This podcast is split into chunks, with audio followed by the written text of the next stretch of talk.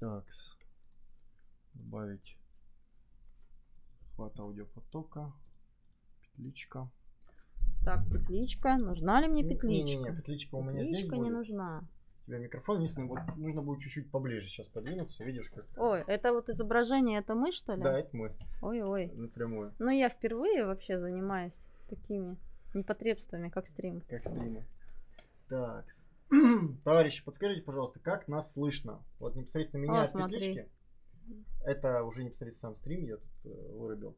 Напишите, пожалуйста, плюс, если нас хорошо слышно, и меня, и Елену. И напишите, не знаю, Елена плюс, если Елену хорошо слышно, и меня плюс, если меня хорошо слышно. Если кого-то плохо слышно, то минусы напишите на нас. У нас сейчас два микрофона, я вот пробую такой вот, что называется, формат, потому что когда был Потапенков, говорили, что Потапенкова хорошо слышно, меня плохо слышно. Вот, попробуем так, образом. Вроде все плюсы пишут. Так, как же меня слышно? Так, а где тут чат? А вот тут чат. Вот чат Мгм. здесь, и вот чат это. Ну, я не смогу, на конечно, следить за чатом. Я за чатом. А сейчас следить. я говорю просто для того, чтобы люди проверили, как меня Ох, слышно. а тут уже плюсы пошли, э, как я понимаю. Плюс-плюс, обоих хорошо слышно. Тогда, наверное, раз меня хорошо слышно, я могу поздороваться со всеми, не теряя драгоценных минут.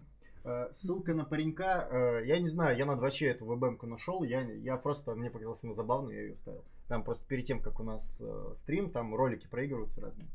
Все, все, спасибо, товарищи, что это потихоньку уже пишете, уже 55 у нас человек. Сейчас, э, Елена, вы ведете онлайн-кружок сейчас в Энгельс? Нет, я вообще в Энгельсе не вела никогда кружки. Записалась, я участвовала в кружке, который вел Рауф. А, Рауф Фаткулин. Э, И в очном кружке я участвовала в Новосибирском. Кто-то меня Йока Она назвал. У Йока Она шевелюра была, вот волосы как проволока, вот такие вот. Вы чё? Люди Добрый вечер, Елена. Как? э, Блин, тут уже начинают троллить. Короче, э, Как попасть Семину по-живому? А он сам пригласил. Я не знаю, как попасть. Вообще не знаю. Он тогда сам пригласил. И все, я думаю, на этом все. ладно, у людей уже начинает чувство юмора просыпаться. это Так, мне хорошо. нельзя читать комменты, мы же на тему собрались. Да, да, да. Я сверну это все дело, чтобы оно не, не отображалось. Э, Поставлю тут, э, наверное, как-то. э, Ну, вот, вот так закрою, что называется, рукой. Да ничего, я просто не буду читать и все. Ну да. А, Тогда, наверное, у нас еще есть 5 минут до непосредственно старта. Я думаю, культурно будет, если мы подождем. Слушайте, есть бумага с ручкой? А, Есть. А вдруг кто-нибудь что-нибудь спросит, а мне надо будет... У меня же память очень коротенькая. Коротенькая, как хвостик э, зайчика. Я могу что-нибудь забыть. Я понимаю. такое. Так, товарищи чат, у кого есть какие-то такие вопросы по внестримовой теме или какие вы, например, хотите моменты по заданной теме на стриме, чтобы были оглашены, а, укажите. Я уже нас уже А, Подскажите, укажите, в- напишите в комментариях, мы постараемся это все дело поднять. А, Да, кстати, Гамид передавал э, привет, забыл. Гамиду большой привет. Он будет смотреть запись, у него сейчас кружок. поэтому- Конечно, конечно. Я тоже всегда стримы смотрю обычно в записи, потому что работы много. А когда уже работа закончится и можно где-нибудь отвалиться и в уголку полежать и послушать стрим, тогда уже вот это приятно. Мгм. Ну, давайте, наверное, тогда будем потихоньку, наверное, начинать. э, С точки зрения там уже кто потянется, кто как есть. Давай, наверное, начнем с простого, с представления. Э, Кто ты, почему ты и как попала, что называется, в психологию марксистскую? Да, Меня зовут Васильева Елена Александровна.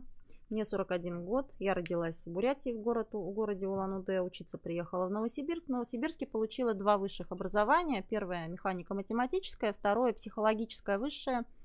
Родила сына. И, в общем-то, так получилось, что по ходу сме- меняя места работы, у меня сложилась такая специфическая специализация. А давайте какое-нибудь кино вспомним, чтобы было удобнее. Кто смотрел фильм Джокер? Смотрел П- фильм последний, Джокер? Последний, который? Да. Смотрел фильм Джокер. Помнишь, там, короче, Джокер приходит к социальной работнице, к психологу. Да, была. Но она такая... Она такая негритянка, Да, да, такая, да, да, с да. пушистой, с мордой овцы и с пушистыми волосами. Было дело. И она такая спрашивает, его, ну вот, как вы себя чувствуете, то все. Поняли, да? Ну вот, Вот, вот это, это примерно, да, а. это примерно моя работа, но не совсем. На самом деле э, ко мне особо никто не приходит, потому что мои клиенты это там. Вот вы, наверное, понимаете, что вот эта вот э, негритянка с, с одуванчик с мордой овечки э, в Джокере, это специалист, низкооплачиваемый специалист э, социальной сферы, работающий по какому-то контракту, работающий в рамках какого-то социального проекта, которые, значит, государство или там, ну, вот Готэм, в частности, угу. ради таких э, никому не нужных людей, как Джокер, реализует. То есть то общество само, получается, оплачивает э, через государство Ну, типа услуги. того, да, и оплачивает оно их не очень, и у нас таких людей, на самом деле, в России полно, потому что Россия позиционирует себя как социальное государство, и у меня очень много моих коллег, замечательных, которые работают в органах соцзащиты, опеки, комиссии по делам несовершеннолетних, при, нарколог, при наркологической службе, при психиатрической службе, службе в частности. Там вы, вы видели психолога-социального работника, который работала при психиатрической службе. Вот. Я занимаюсь примерно вот такой же работой. Я работаю по срочным контрактам в различных э, благотворительных проектах, социально значимых проектах. И как-то так сложилось. Вообще, ну, не то чтобы я этого хотела, но просто так, видимо, работаю я лучше всего с этой категорией населения, что мои а клиенты это люди не очень приятные окружающим. Да, то есть либо окружающие их не любят, либо их боятся, либо не хотят вспоминать об их существовании. То есть это не бедные, больные, несчастные детки, которым надо срочно помочь, понимаете, и которых всем жалко. А это люди, которых особо никому не жалко, даже если это дети-сироты в прошлом, там 19-20-летние лбы-сироты или там 25-летние, то это уже набедокурившие пацаны, ну, понимаете. А зэки, например... И... Конечно, mm. конечно. То есть вот э, рядовой совершенно случай моего клиента, это девушка, которая э, отбыла первый или второй срок в местах лишения свободы, ей необходимо вернуть детей. В принципе, это закон ей не запрещает вернуть детей, но при условии, если она найдет э, работу э, если она найдет работу, если она найдет жилье, если она сумеет подтвердить свой доход, если она сумеет получить справку из наркологической психиатрической службы, сами понимаете. Ну и тут, наверное, можно другой фильм вспомнить. Например, фильм «Схватка». Ну, короче, в фильме «Схватка» там есть такая сцена, что банда уголовников, грабителей, главные протагонисты фильма, они, э, собираясь на дело, понимают, что у них нет одного из, э, из коллег, он не сможет подъехать, и сидят они в кафе. И тут они в кафе видят э, парня, негра, которого они знают по уголовному миру. Он отсидел, только mm-hmm. что откинулся, только что вышел. Mm-hmm. И он в этом кафе в белом фарточке, значит, э, моет посуду. И его там унижает в этом кафе его работодатель. Вот. Он унижает его, он ему подкидывает еще работы, он с ним обращается оскорбительно.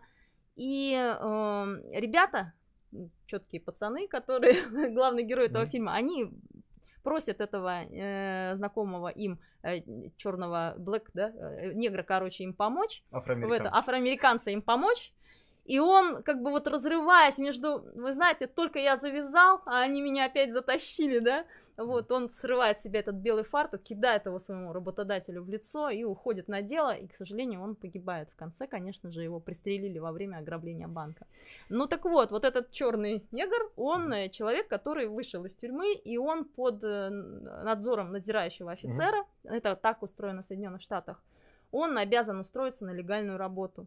И тот работодатель, который его берет к себе, если он на него пожалуется, если он, ну, то есть это человек со сроком, да, ну, от, со сроком от, отбывший наказ... отбывающий, отбыв, отбывший ранее наказание.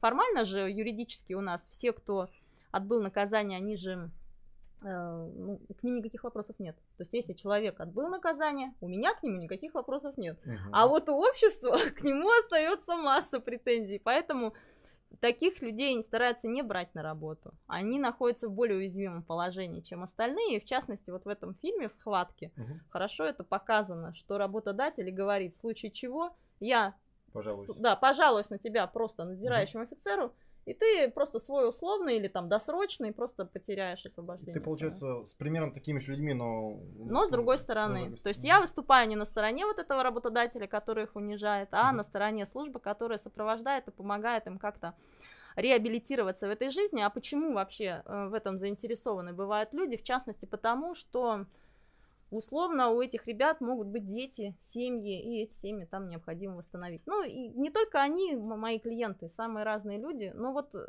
суть моего рассказа заключается в том, что у меня своеобразная специфика деятельности. Обычно такие люди за помощью к психологам никогда не обращаются, угу. понимаете? А их приводят или как они? Они, да, они, если они попадают в программу благотворительную, они обязаны стать клиентами психолога. А психолог, по сути, сталкиваясь с их проблемами, угу. он э, вынужден, ну, как я, да, он понимает, что ну, 70% их проблем, или даже 90% не психологические, а экономические, социально-психологические, скажем так. Да, и э, надо сказать, что советские психологи об этом предупреждали. То есть я прямо вот вчера не поленилась, вечером открыла книжку Леонтьева. «Деятельность сознания. Личность». Книга Леонтьева, друзья, «Деятельность сознания. Личность», которую я всем рекомендую взять и прочесть. Mm-hmm. И тебе рекомендую. А почему? Она очень умная, она целостная, она... Вообще Леонтьев – это один из ведущих специалистов, представляющих вершину достижений советской психологии. Mm-hmm. Но на этом мы потом про это скажем.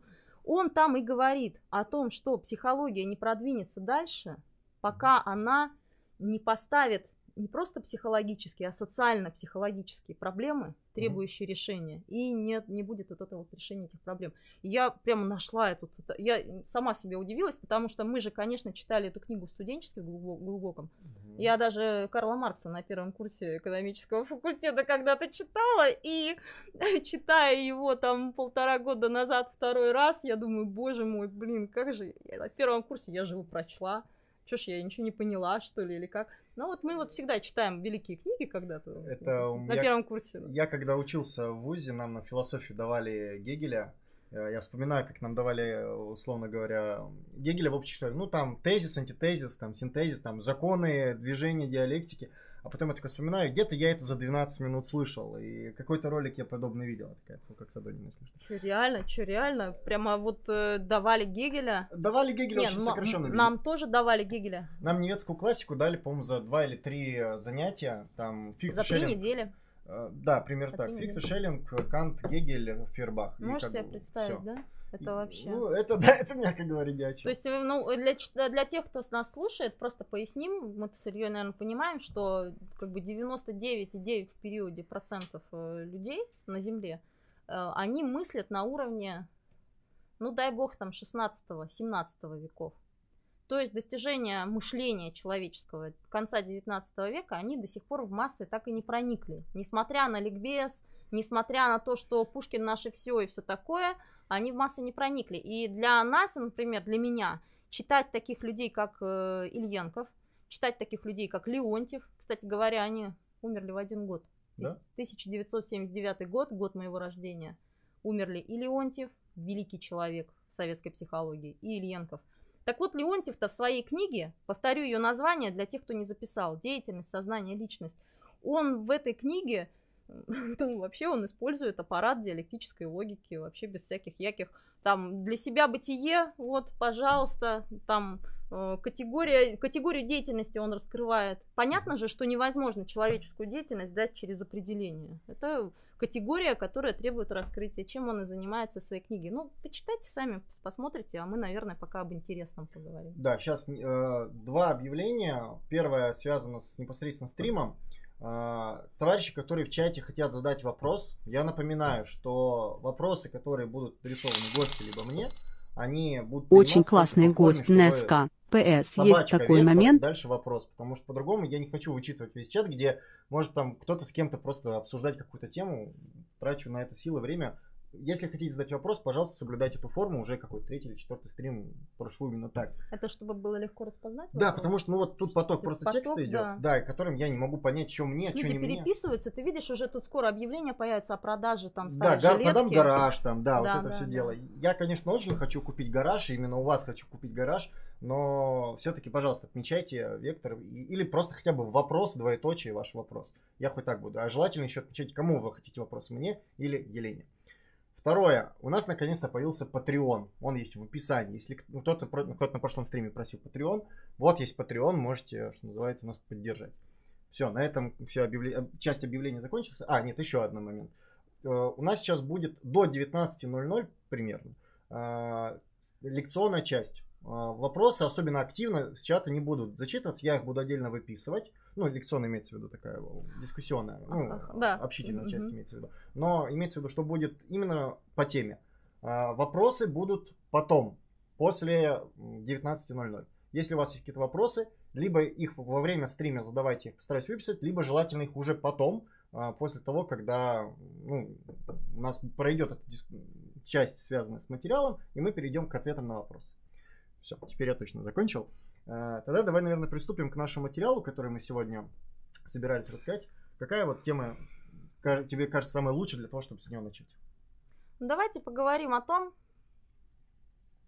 как нам правильно расшифровать вот основной посыл современной психологии, когда люди обращаются к психологам, когда они обращаются к тренерам, коучам, чего они хотят добиться и э, какой вот, э, скажем так, на какие вещи стоит обратить внимание, по моему мнению. Просто это будет, наверное, полезнее для людей. И более того, это не просто будет полезно для людей, это раскроет и какие-то такие фишки буржуазной психологии, которые являются, на мой взгляд, неявными. Я вот с чего хотела зайти, с какой стороны – много наблюдала, смотрела и вижу, что вот эта парадигма удачи-неудачи или успеха-неуспеха, она является в психологии сейчас основной. Потому что если спросить вот каждого человека, чего вы желаете своим детям, в основном-то люди будут желать своим детям успеха. Успеха и удачи ну, понятно, что входит в эти понятия. Обычно как это? У кого-то свадьба, что счастье, здоровье, да, успех, всего счастье, хорошего. Здоровье, да, благополучие. Ну, понятно, да. что сюда вот это все входит. Угу. И э, предполагается, что все люди, которых мы знаем, они так или иначе по этой дороге, они в эту игру играют. Угу. В игру, в которой один достигает успеха, а второй может и не достигнуть. И все это происходит в соответствии В последнее тем, время часто слышу, что национализм и нацизм – это разные вещи. Вот так ли успеха, это? И как с этим тезисом бороться, если это не так? Не ошибся ли ты где-то? Все ли ты сделал правильно? Во многом зависит от э, экономических э, предпосылок самого человека. То есть, если человек условно говоря, начинает из нищеты, ему намного сложнее добиться определенных, э, что называется, статусности в обществе, чем человек, который вот. уже имеет эти предпосылки. Да, Илья знает, о чем говорит, потому что он уже понаблюдал жизнь и понимает, что в этой игре есть, по крайней мере, такая вещь, как стартовые условия. Неравенство стартовых условий. Почему? Потому что сама по себе вот эта игра, она же стахастически, там имеется стахастически гарантированная неудача. Вы понимаете, о чем я говорю? Статистически гарантированная неудача? Да, стахастически. А, стахастически. Да, но это то же самое по смыслу. Статистически гарантированная неудача. Ну, вот миллион человек начинают э, угу. играть в игру, вот в эту. Ну, не и из них, да, у, у 10 миллионов, точнее, миллион человек начинает играть, да, 10% то сколько будет? Если 100, 100 тысяч. 100 тысяч. У 100 угу. тысяч гарантированно не получится. Гарантированно угу. они будут экстремально страдать. Прям они... такой экстремально страдать? Да, они будут унижены. Вот, к ним будет применяться насилие. Откуда статистика про Неумеренно. Ну, я тебе модель рассказываю. А, модель. Модель, угу. как это происходит угу. в жизни, в реальности. В реальности дела обстоят так. И э, эти 10% они гарантированы. Вот они в любом случае будут. Вопрос в том, попадешь ли ты в эти 10%. Я не знаю, у нас в России, по-моему, никто особо так вот не голодает, физически не голодает, не страдает от жажды. Но вот об унижении и насилии я могу говорить совершенно точно. Мне кажется, может быть... Это удел неуспешных людей, и, и в, этот, в, в этот процент угу. вот, э, количество этих людей, долю можно обсуждать, но в этот процент гарантированно кто-то попадет. Э, тут, наверное, проблема еще в другом, что само расслоение между удавшимися и неудавшимися, оно еще зависит, так, я так грубо немножко назову, географически. Потому что люди в провинциях, им э, куда сложнее, например, добиться каких-то, ну так назову грубо, успехов, чем люди в центрах, хотя бы райцентрах, не говоря уже о столицах, условно говоря. Это происходит само собой. То есть по принципу пылесоса угу. э, неравномерность такая образуется, малая неравномерность усиливается, все усиливается, усиливается и усиливается, и это действительно принцип рыночный. Это чисто рыночный принцип. То есть если вы начнете, вот эти у вас э, миллион человек, это будут миллион независимых товаропроизводителей, в любом случае произойдет, э, ну, в результате какого-то количества времени, вы увидите, что э, собственность у этих производителей начнет сгущаться очагами, понимаете? От кого-то она будет утекать, кому-то притекать стоимость. Угу. Стоимость. Вот это закон. Э, мы сейчас говорим не о психологии, мы сейчас говорим о производстве, о товарном производстве.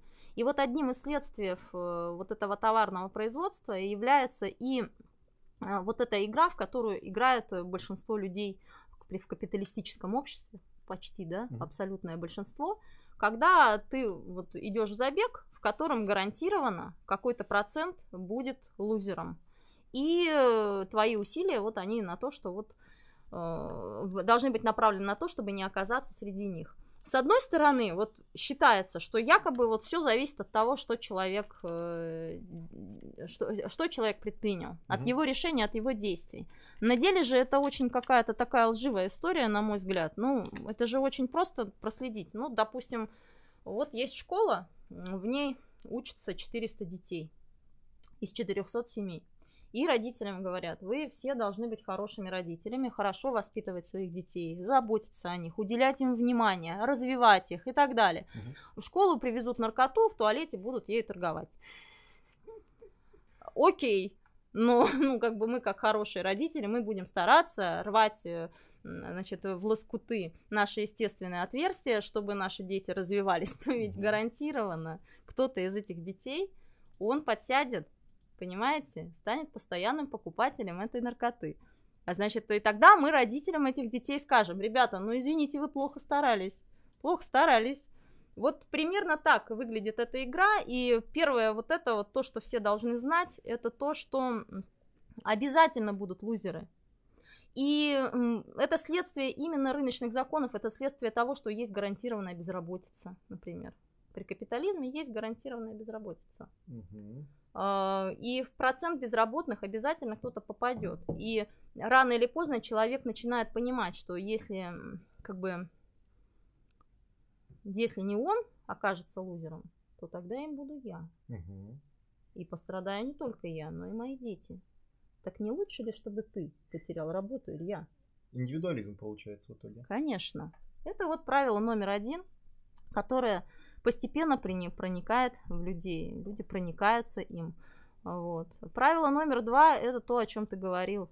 Это закон неравных стартовых условий. Uh-huh, uh-huh. Стартовые условия не равны, люди этого тоже не видят, как правило. Ну, мы же общаемся в основном с теми, но не у всех такой широкий круг общения. У меня, например, широкий круг общения, я общаюсь с очень разными людьми из разных социальных слоев. Но в основном люди, которых я знаю, они общаются с окружающими своего круга, соци... своего социального слоя. Угу. Я типичный пример, пример разберу. Вот Артемий Лебедев э, много посвятил времени на то, чтобы указать, вот как он старался, чтобы раскрутиться в начале, и э, как он своим трудом добился первых своих э, заказчиков своего дизайна. Артемий Ледитев, это наш уже старенький, Тол- да? Тол- как он там? Дизайнер с Яруси. Это у него толстая это мама. Да, да, ну, ну да, он из потомственный московский интеллигент. Угу. Вот, э, значит, понятно, что ну, Артемий рассказывает нам о том, что первые свои работы он делал, он, ну, он дизайнил бесплатно логотипы, вот, предлагал их компаниям, делал их бесплатно, предлагал их компаниям, вот, и не жалел на это своих сил. И так он обрел свои там первые самые портфолио, дальше больше, значит, э, продал два яблока, получил три, продал три, получил четыре, все понятно.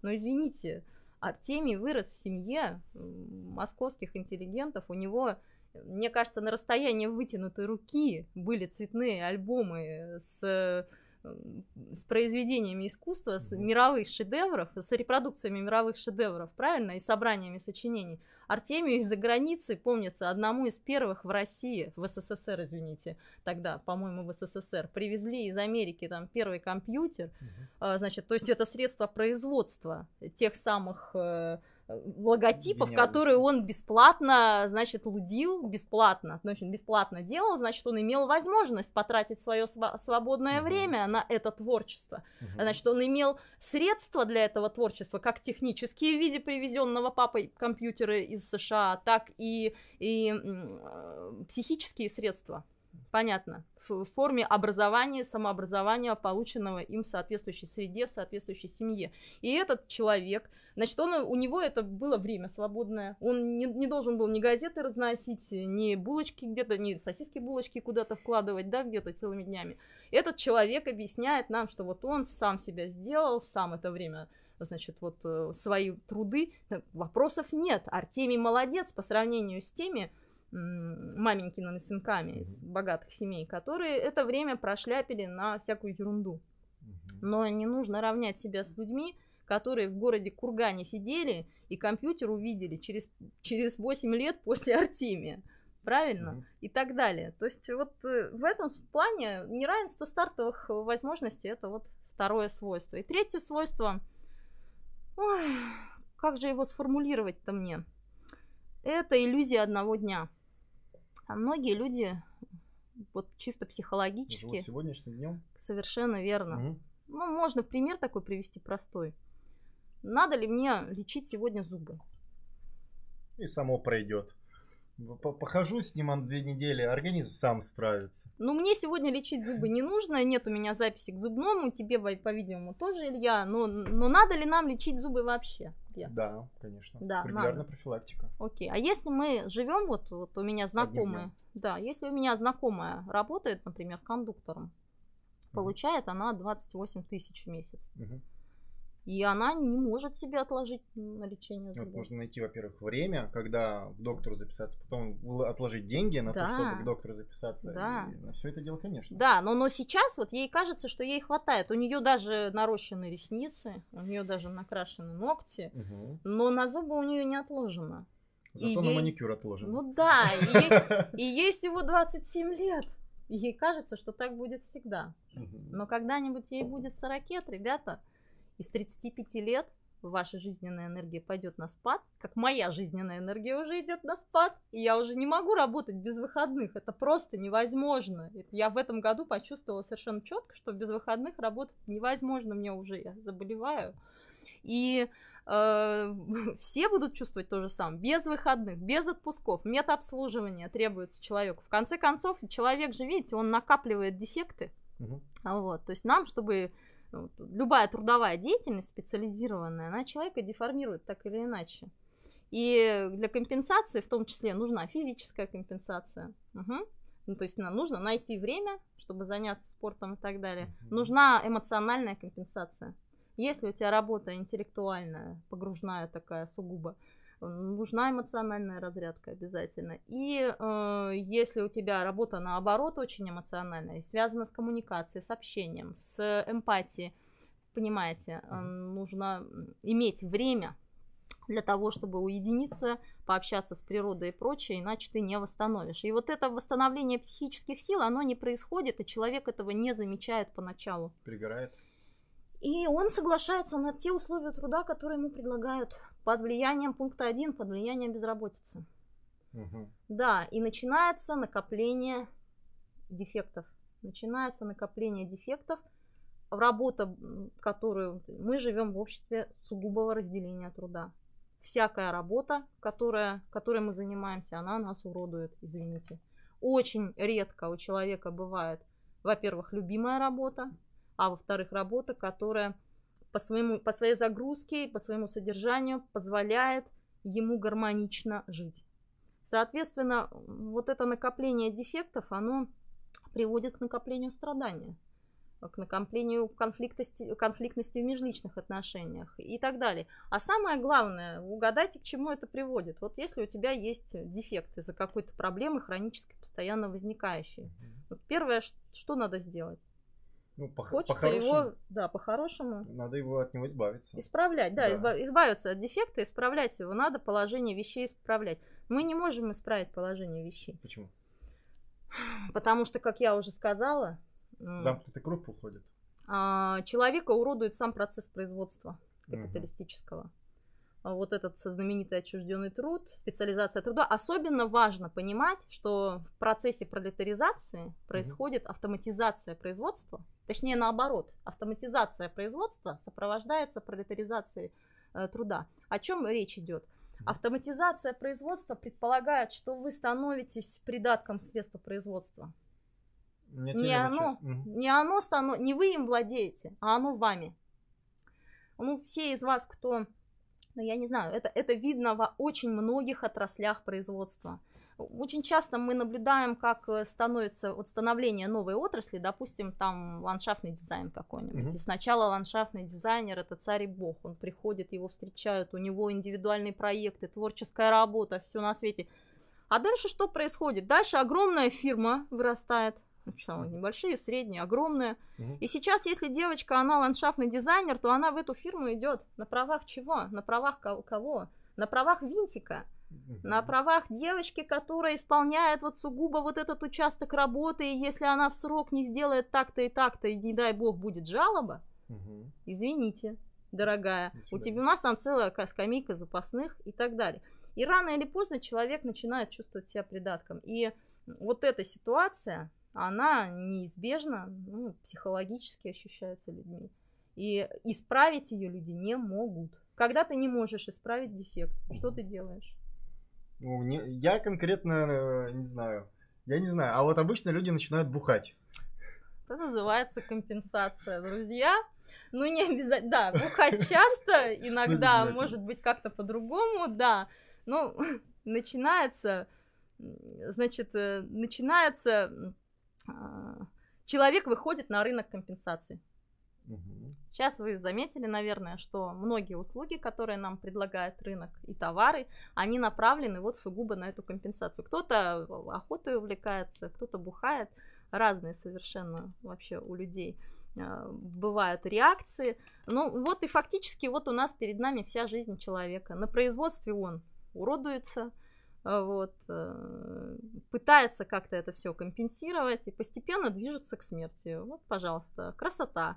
Ну а что, что мы еще упустили? Семью не обсудили. У нас получается замкнутый круг, что человек э, на работе получает дефект из-за того, что у него мало времени, мало сил, он не может ему уделить, что называется, достаточно тому времени, он начинает э, замыкаться в нем, накапливаются эти другие дефекты, он э, уже не может нормально выполнять свою функцию, выбрасывается на рынок, рынок труда, попадает в еще более плохое состояние, из-за этого он дальше на плохую еще дальше работу, условно говоря, идет. Ну, и в итоге если постоянно, ему, постоянно растает. Если ему не удалось устроиться, знаете такое слово? Да. Устроиться. Угу. Это очень важное слово для человека в нашем обществе. Что такое устроиться? В чем его смысл? Наверное, обрести какие-то определенности, обрести некие основания э, в жизни, чтобы вот можно было опираться. Я вот в этом вопросе уже получил некую стабильность, и оно меня устраивает. Ну, можно так грубо свести к счастью в определенном вопросе, наверное, так. Ну да, ты прав. Устраиваться надо в хорошее место, как все говорят. В теплое да, место, в да. хлебное место. Да. В место, где ты получишь, ну, как бы больше, чем мог бы получить в другом. В идеале, где ты получишь больше, чем отдашь. О, получить больше, чем отдать. Это вообще идеально тогда. Да, да, да. Да, теперь рассмотрим семью которые живут, ну, давайте пока два человека. Или угу. кота тоже будем считать? Э, за человека считать его? Кота за человека считать, не считать, напишите в комментариях, пожалуйста. Значит, рассмотрим семью. Пока да. из двух человек, хотя, между прочим, Марина Бурик пишет, что у нас нынче семья из одного человека может состоять. Она угу. совершенно права, потому что семья это хозяйствующая единица угу. э, воспроизводящегося социума. Но, правда, насколько семья из одного человека воспроизводит. Ну, общественная, общественная ячейка, такая общество в виде одного человека вполне может существовать. Он может обладать собственностью вполне то есть э, раньше... Вести одному... хозяйство. Вести хозяйство, да. да. Раньше как раз-таки все же упиралось, понятие семьи опиралось на вопрос именно материальной, э, так скажем, воспроизводимости. Сейчас человек э, может, ну, воспроизводиться, конечно, не биологически, хотя биологически тоже. Мать-одиночка может получить ребенка и заниматься самостоятельно, условно говоря, э, всеми экономическими вопросами. Раньше ну, если она возможно. юрист, а не кондукторша. Да, да, да, да, из такого формата. Но тем не менее, такая возможность, условно говоря, есть, и она завязана на том, что действительно в современном обществе семья может уже атомизироваться, так назовем. Из- за этого и разводов. Так вот, да, вот ты, она и ваш котик, допустим. У каждого свой интерес. Да. Ну вот и вы представьте, что у вас такая вот, э, знаете, знаете, вот жизнь-то вас учит, что надо получить больше, чем отдать. Угу. А возможно ли это в семье? Вот это большой вопрос. И очень часто сейчас семьи разрушаются именно поэтому, э, что возникают ситуации, когда человеку выгоднее отвалить, грубо говоря, да, выгоднее отвалить. А почему? Из-за материальных положений, из-за психологических или как? Ой, это, знаешь, очень индивидуально, по-разному бывает. Ну вот у девчонки, например, как? Э, представь себе ситуацию. Там очень много завязано на собственность. Это прям ключевой момент. То есть И... один из важнейших моментов разводов это понятие собственности. Конечно. Ну... Ну. Не, ну если у вас, э, например, вы там э, самостоятельный хозяйствующий субъект, который там в складчину снимаете квартиру и так далее, но в большинстве это случаев что? Семья это такой проект, где, допустим, у старших родственников авансируется квартира, например, да? Вот э, твои родители дали квартиру, а вот ее родители, допустим, ничего не дали. Ну, так вышло.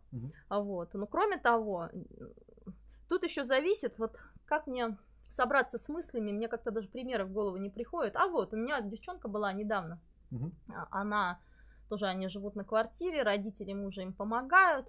И она, значит, говорит, ну как вот, ну должна же, говорит, я как-то развиваться, я хочу получить образование. Значит, они нанимают няню, угу. она идет, получает образование. Угу. Правильно, да? Угу. Вот. Ну вот образование вот интересно. И я сразу такая, ну вот, я, а я фиксирую эти все вещи. Я это знаю, все должен, наперед интересно все наблюдать. Mm-hmm. Образование это такая штука, которую можно унести с собой. Запомните, пожалуйста, девушки, кто нас слушает. Вклад вот. в себя. Да, если вы с супругом, допустим, взяли ипотеку на двоих, mm-hmm вот тогда вот ваша связь будет нерушимая, прочная. Это самый лучший способ построить крепкую как семью. Как укрепить брак. Ваш кот никогда не останется сиротой. А, значит, э, да. А вот если, а вот если вы живете на квартире у его мамы, а девушка говорит, а знаешь, я хочу вложиться в образование свое, mm-hmm. ты должен mm-hmm. понимать, что при разводе образование она забирает с собой. Да, это то, что нельзя поделить. Да, раз. это называется вклад. В кого да. делается вклад? Вклад. Вот э, от кого? Вклад, допустим, от твоей, от твоего отца делается в ее образование. Mm-hmm. Все понятно. Mm-hmm. И вот э, такими понятиями сейчас вот наполнена жизнь. Mm-hmm. И м, особенно интересно наблюдать, как меняется советское отношение к семье постепенно. Ведь в советское время как-то по-другому относились ко всему. У нас даже у нас даже к алкоголикам, к наркоманам в советское время относились иначе, чем сейчас. Сейчас алкоголик и наркоман в семье – это однозначно обуза, которую нужно отстегнуть. Угу. Ну, не нужно отстегнуть, но целесообразнее его отстегнуть, угу. чтобы не тратить лишние ресурсы и желательно еще собственности лишить, потому что, ну, разбазарит же все равно и так далее. А помните, сколько вообще с наркоманами, с алкоголиками возились вот в 90-е годы, когда советская семья еще не была разрушена в культурном плане, когда mm-hmm. она была жива в плане традиций, сколько с ними возились. Они там и квартиры эти и пропивали, и прокалывали, mm-hmm. и родственники их пытались спасти. Сейчас вот если ресурс есть, там, ну, не знаю, там 20 тысяч в месяц баптистам отдавать за него, допустим, есть у семьи такой ресурс, Допустим. Окей, поселяем его баптистом на 6 месяцев, после этого он выйдет нормальным человеком, в смысле сектантом баптистом, вот, ну, по крайней мере, колоться не будет, но это нормально, да, это как бы устраивает семью, угу. окей, и даже, может быть, где-то пристроиться там, работать при копировальном центре баптистском, вот, э, все норм, но если этих ресурсов у семьи нет, 6 месяцев по 20 тысяч, не лучше ли сделать так, как в сериале Breaking Bad? Как в сериале Breaking Bad? Ну а как там поступила семья с Пинкманом, со своим семейным наркоманом? Отстегнули его и а. все, и дом забрали. Пошел. Да, как нафиг с пляжа называется. Вот. То есть э, вот такое прагматичное mm-hmm. да, отношение, оно начинает постепенно формироваться в нашем обществе. И психологам это очень хорошо заметно. И если наши бабушки еще mm-hmm. ходят, извините меня, в рваном нижнем белье, чтобы купить внучкам шоколадки, mm-hmm. то я не думаю, Илья, что мы с тобой будем так поступать. С нашими. Не, ну в этом вопросе вот еще очень важный момент это семейное насилие, например. Оно же тоже откладывает большие, э, скажем, травмы на людей и получается в итоге тот же ну, стокгольмский синдром, который называется.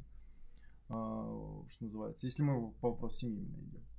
Поясни свою мысль. Э, мысль следующая, что было сказано, что есть прагматичное отношение по отношению к разным, скажем, ну, плохим членам семьи, так грубо назову, алкоголикам, наркоманам. К а затратным, есть... затратным, затратным. Людям, которые больше уносят, да. чем приносят. И может быть как раз-таки э, выработаться стокгольский стокгольмский синдром по отношению к таким людям, со стороны того, что они могут бить, могут э, там как-то уносить и прочие моменты, но а, вторая э, часть семьи будет по отношению к этому как-то оправдывать. Так я не осуждаю эти семьи, которые отстегивают своих mm плохих овец. Почему я вас не осуждаю, друзья мои? Несмотря на то, что всякое приходилось мне видеть, конечно, и отношения. То есть это очень Давайте так, вот есть вот эта прагматика, и эта прагматика, она же возникает не потому, что мы какие-то ужасные там скряги с вами, которые считают вот золотые монеты на сундуке, и не дай бог этот наркоман, значит, наш сундучок это самое подрежет. Нет. Дело в том, что люди поставлены в такие условия. Что такое эти 20 тысяч за 6 месяцев за его реабилитацию? Что такое эти ценности, которые он может пропить и так далее? Про... Это же труд, это угу. труд его семьи. Какой это труд, мы уже описали выше маленько. Угу. Какого характера это труд и как он травмирует на самом деле современного человека. И в конечном счете, конечно, этих людей можно понять, с одной стороны. А с другой стороны, вот ты мне какую-то такую мысль навеял по поводу возни с ними, по поводу сострадания, сочувствия. Понятно, что там Сострадание, сочувствие к алкоголику, к наркоману – это очень определенная штука. Там mm-hmm. очень много манипуляций, лжи. Ну, надо быть, надо быть опытным человеком, чтобы работать с такими людьми. Mm-hmm. Дело не в этом. Вот я хочу... Сейчас соберусь с мыслями, у меня прям мысль улетела. Ты пока говори тогда. А, тут э, я просто какой вопрос хотел задать. Сейчас же в левом движении есть еще такая тема, как э, женский вопрос. И мне кажется достаточно важным э, вот этот женский вопрос осветить именно в рамках вот этой психологической, э, психологических моментов отношений в семье. Потому что женский вопрос, он во многом связан именно на обществе и на семье как ее единице. Мне вот кажется достаточно важно Нормально, ты от наркоманов перешел к женщинам. Ну, я понимаю, что идет эфир. Нет, нет, мы просто про семью затронули. Мне кажется, просто это очень завязано. Вопрос семьи, женский вопрос, он во многом на семье построен. Ну, женщина, у женщины есть прерогатива. Она может родить ребенка, да? Вот. Ладно, давай сейчас, наверное, тогда про наркоманов потом перейдем. А может и не родить, да? Вот, ну, женщина, женский вопрос, ну, ну а, а, а что тут говорить? Ну, неравенство в зарплатах мужчин и женщин, да, оно есть. В, ли это как-то вот во многих, во многих сферах деятельности. Угу. Уязвимость женщины. Дело в том, что уязвимость женщины появляется тогда, когда она хочет завести детей. Угу. Бездетная женщина сейчас она, в принципе, такая же, как и бездетный мужчина. Также, ну, нет, зависит от уровня образования еще, друзья мои. Потому что если вы посмотрите низкоквалифицированный рынок труда, угу. то там, конечно, чудовищная нагрузка именно на женщин.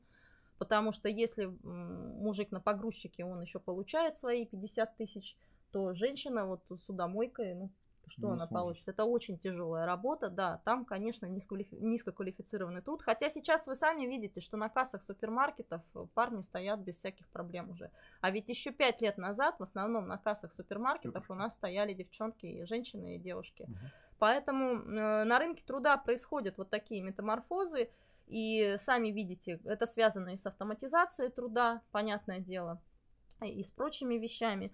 И э, неравенство женщин и мужчин, оно заметно именно э, там, где культура еще не деструктурировалась, не, де, не разрушилась настолько, чтобы, скажем так, освободить женщину от обязанности деторождения, да, угу. вот. И там, где э, и, и вот в тех социальных слоях населения, которые конкурируют за, на, низ, на рынке труда низкоквалифицированной рабочей силы. Именно там женщина менее всего защищена. Но меня-то поражает другое. Меня поражает то, что феминистические настроения господствуют в совсем других слоях женского населения. Которые, э, которые программисты, дизайнеры и прочее. Да, то есть это совсем другая история, и там скорее речь идет о том, что девушки хотят большего комфорта в личном общении с мужчинами. Вот и все.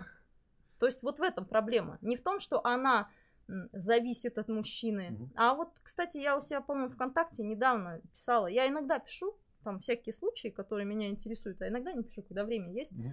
Вот я писала один случай. Женщина 49 э, лет, Она живет на квартире как раз свекрови, вот, мужу 53, он системный администратор. Внимание, внимание. Вот.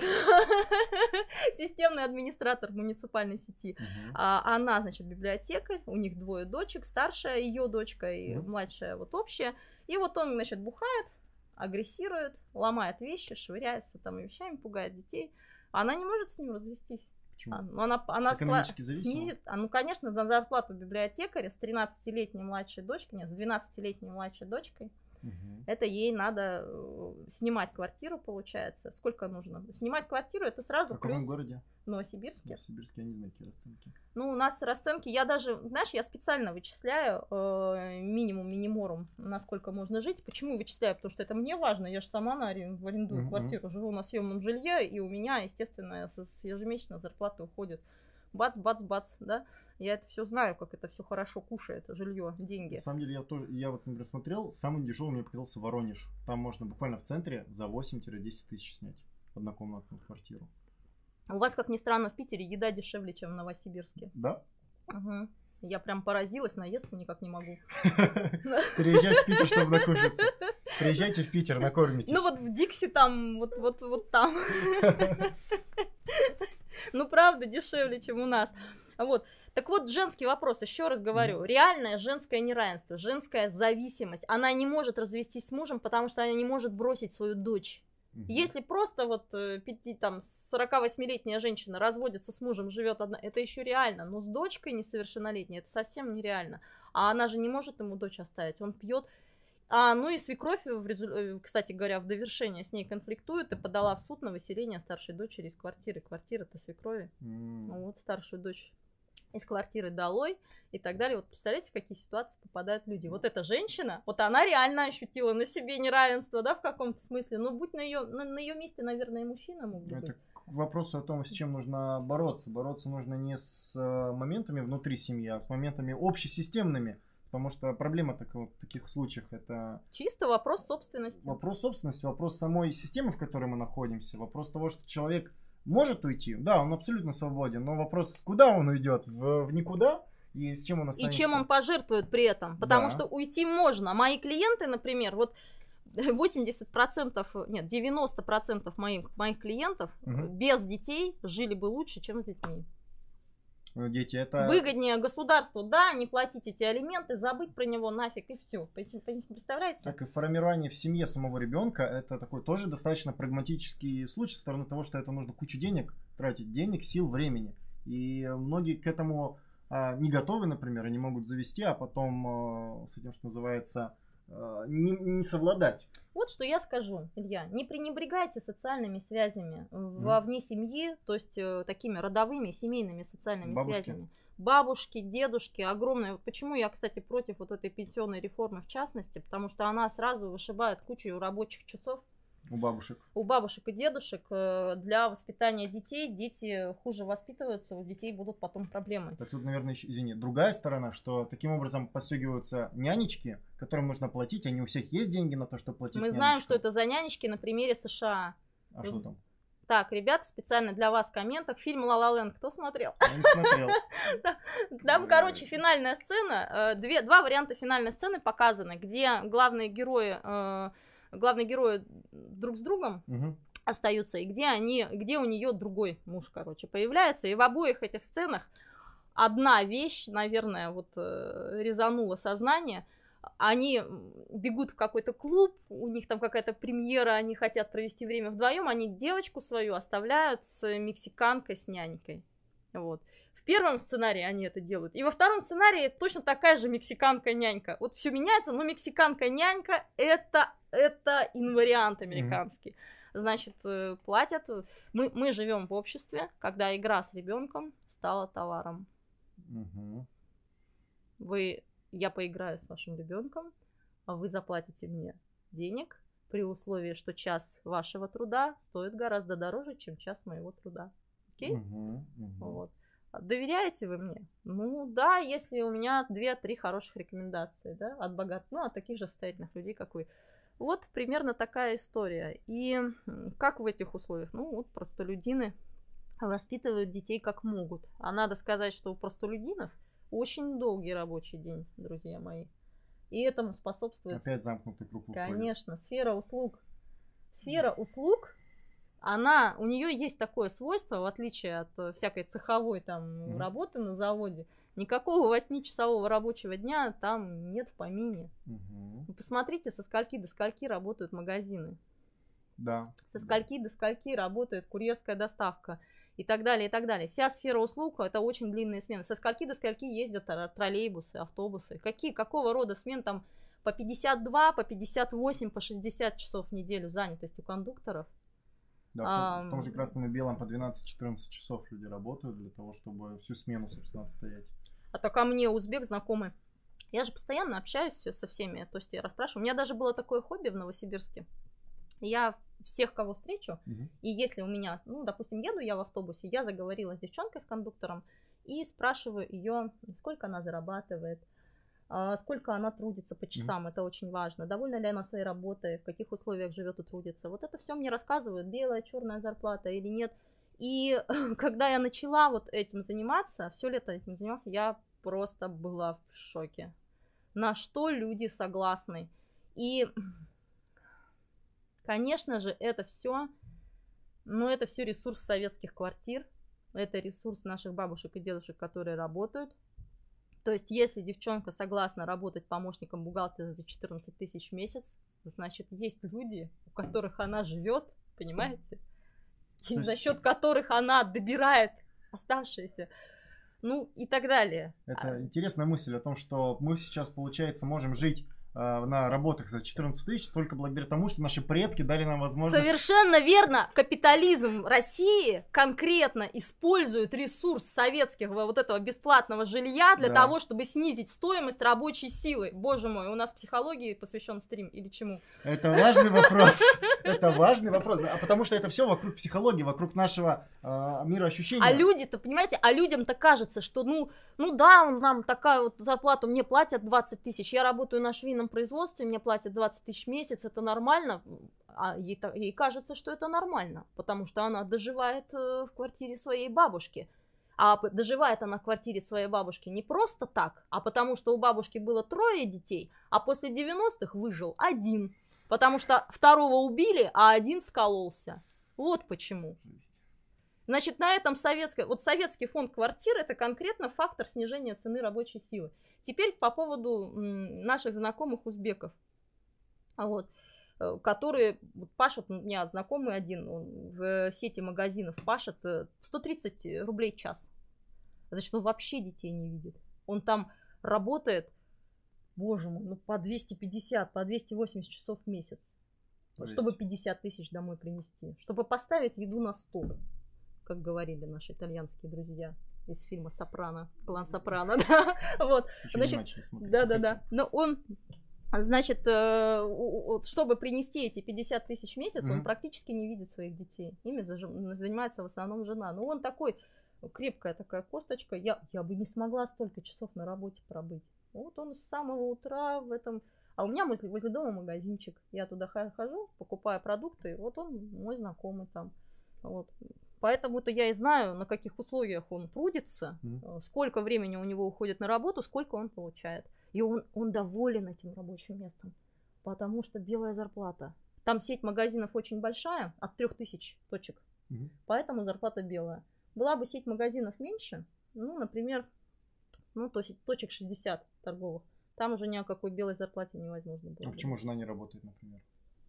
То, что детей трое. Он же узбек, а, а не русский. Ёлки-палки. Я понял. Ну, это к вопросу о демографии. Что является основой для повышения демографии? Что людям нужно дать возможность деньги, что называется, хоть откуда-то получить более простым способом. Будет время, будут дети. Ну, а вот вы, если ты хочешь вырастить э, дочку где-нибудь во Франции, угу. а она у тебя должна везде попеть и потанцевать до школы, во время школы еще. Потом она у тебя должна получить хорошее образование. Колледж, деньги это гигантские. Культуролог какой-нибудь, да, например, или там, не знаю, там гендер стадис, угу. тын-тын-тын. Потом она должна съездить на стажировку страны третьего мира, как человек э, социально Что каждое чуткий, лето можно путешествовать. социально чуткий. Ну, конечно. Соци... То есть сколько стоит вообще вырастить дочку француженку? Ребята, вы задумайтесь об этом. Растите подум... дочку узбечку. Стоит ли, да, стоит ли вам на это идти? Короче, вы уже видите, что психолог из меня, конечно. Да нет, темы больные, вот они очень хорошие темы. И в чате я сейчас наблюдаю, люди очень лестно отзываются. Наоборот, темы хорошие, правильные как бы э, мы говорим сейчас про вот эту базисную часть, над которой эта психология строится. Мне кажется, это, это очень важно. Просто поговорить про все формы психологии в отрыве от экономического базиса будет не до конца полно. А мы сейчас, мне кажется, наоборот, эту тему очень хорошо разбираем. Это еще мы, не, мы с вами не поговорили, друзья, про второй рабочий день наш. А что именно? А вот... Мобил? Вот ну как, вот я не могу лечь спать, пока я всю ленту не прочикаю, А-а-а. пока я все сторис не посмотрю. Вот это я пролайкала, это пролистала, то, то все.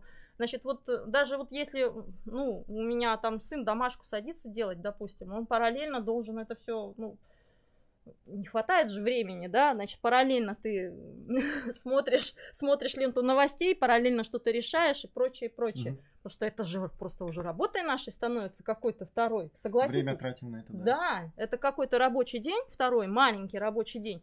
И вопрос, а что мы вообще получаем взамен, во-первых, mm-hmm. первый вопрос. А второй вопрос, Илья, а на кого я в это время работаю? Можно узнать? Наверное, на себя в какой-то степени. В свое психологическое здоровье, может быть. Погоди, вот я листаю ленту Инстаграма. Я работаю на себя. На Инстаграм, хочешь сказать? Вот я в последнее время начала задумываться, а нет ли тут какой-то, какого-то обмана, друзья мои? Угу. А вот, допустим, даже я уделяю этому час в сутки. Угу. И ты час. Допустим. И она час. И он час. И нас таких ну, миллионов 90 по стране. Угу. Окей, а по миру? Да, там несколько, может, миллиард. Сколько, сколько часов рабочих наших по кликам, просмотрам, лайкам, репостам, комментам, сколько часов наших человек от часов уходит, на что они уходят, в какую стоимость это все уходит, я хочу знать. Стоимость рекламных бюджетов – Друзья, надо с этим вопросом разобраться, и без кружков тут никак, Вступайте в кружки. Давай, наверное, тогда вернемся к теме психологии более углубленно. А, как вот мы затронули момент семьи, а, вот как изменилась семья в Российской Федерации и вот как, какой она была в Советском Союзе? Вот что повлияло на смену, если она произошла? Я вспомнила свою мысль про наркоманов Во. и про алкоголиков, которые хочу вам донести. Да. Вот смотрите, в советское время общество было устроено так, производство общественное было устроено так, что в алкоголиках, вообще говоря, особо не было заинтересовано общество.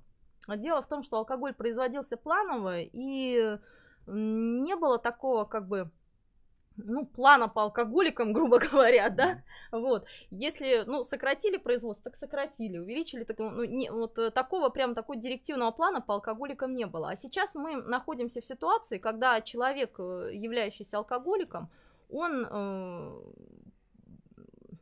это такая биомашина, приносящая как бы кэш вот, алкобизнесу, понимаете? Вот. Он в нем заинтересован капитал, который вложен в соответствующую сферу, в соответствующую оборотную сферу. Понимаете, друзья, производственную сферу. И э, все зависимости сейчас устроены таким образом. И если в советское время вот была семья, семья, угу. Вот был алкоголик, да, алкоголик, вот было производство, которое страдает от алкоголика, правильно? Семья жалуется, значит, здесь где-то вот милиция выступает и так далее. Вот они все на него влияют. На стороне семьи, например, производственный коллектив. Угу. И, по крайней мере, руководство производства, где он работает. На стороне семьи, милиции и так далее. А сейчас кто на стороне семьи, если вы хотите человека зависимого вытащить из этой, от зависимости излечить? Сейчас э, фактически общество в лице капитала заинтересовано в том, чтобы он продолжал. Вы сейчас боретесь не просто с его алкоголизмом в союзе с э, производством, где он трудится, а он обязательно трудится в Советском Союзе. Понимаете? Да, безработным вот, не было. Да. А вы сейчас боретесь с его алкоголизмом, угу. А на его стороне, на стороне его алкоголизма, находится могущественный капитал. Угу. Меня хорошо было слышно, потому что я отворачиваю голову, да, от этого самого Микрофон. микрофона, да. На могущественный капитал. Это неравная борьба, друзья. Нынешняя борьба с алкоголизмом своего близкого человека, если у вас э, близкие предаются каким-то страстям и увязли в них, это вот неравная борьба. Кроме того, а, вообще откуда берутся, откуда берется такой взрыв зависимого поведения? Я как-то недавно ВКонтакте шутила по поводу того, что у нас сейчас психологи же везде, есть школьные психологи, там, при любом, там, при наркологической службе, везде много психологов, психологи э, помогают худеть, психологи помогают бросать курить, психологи mm-hmm. помогают всем, но по каким-то причинам количество насилия в школах растет, несмотря на директивное наличие школьных психологов везде, да? Угу. Точно так же количество зависимо. У нас свободная страна, все свободные люди. Каким-то взрывообразным образом увеличилось количество свободы в нашем обществе с 91 года, но количество зависимых людей очень сильно возросло. Вот. И вот эта зависимость, она формируется-то не просто так. Она формируется как раз э, из той формулы отчужденного труда, которую мы обсуждали в начале. Угу. Человек э, на производстве, существует в раздвоенном, созна... Э, в раздвоенном состоянии таком, в состоянии противоречивом. Но это вы будете, наверное, на кружках проходить, абстрактный и конкретный труд, противоречие между абстрактным и конкретным трудом. Психологии оно выражается, вот Леонтьев об этом тоже писал, противоречие между э, значением его труда и личным смыслом, личностным смыслом, который придает человек своему труду. И э, долго это все объяснять сейчас и неинтересно, а интересно то, что человек чувствует дискомфорт, неудовлетворенность. И на рабочем месте, честно говоря, он дожидается отдыха. Человек ожидает конца рабочего дня. Он, значит, дальше любое вот это напряжение... Ой, современный человек постоянно что-то терпит. Он терпит какую-то бодягу на работе, он терпит давление начальства, он терпит конкуренцию со стороны своих коллег, он терпит условия работы, он терпит э, вот это вот состояние войны всех против всех, и вот в этом состоянии терпения он долго находиться не может, ему надо обязательно какую-то отдушину.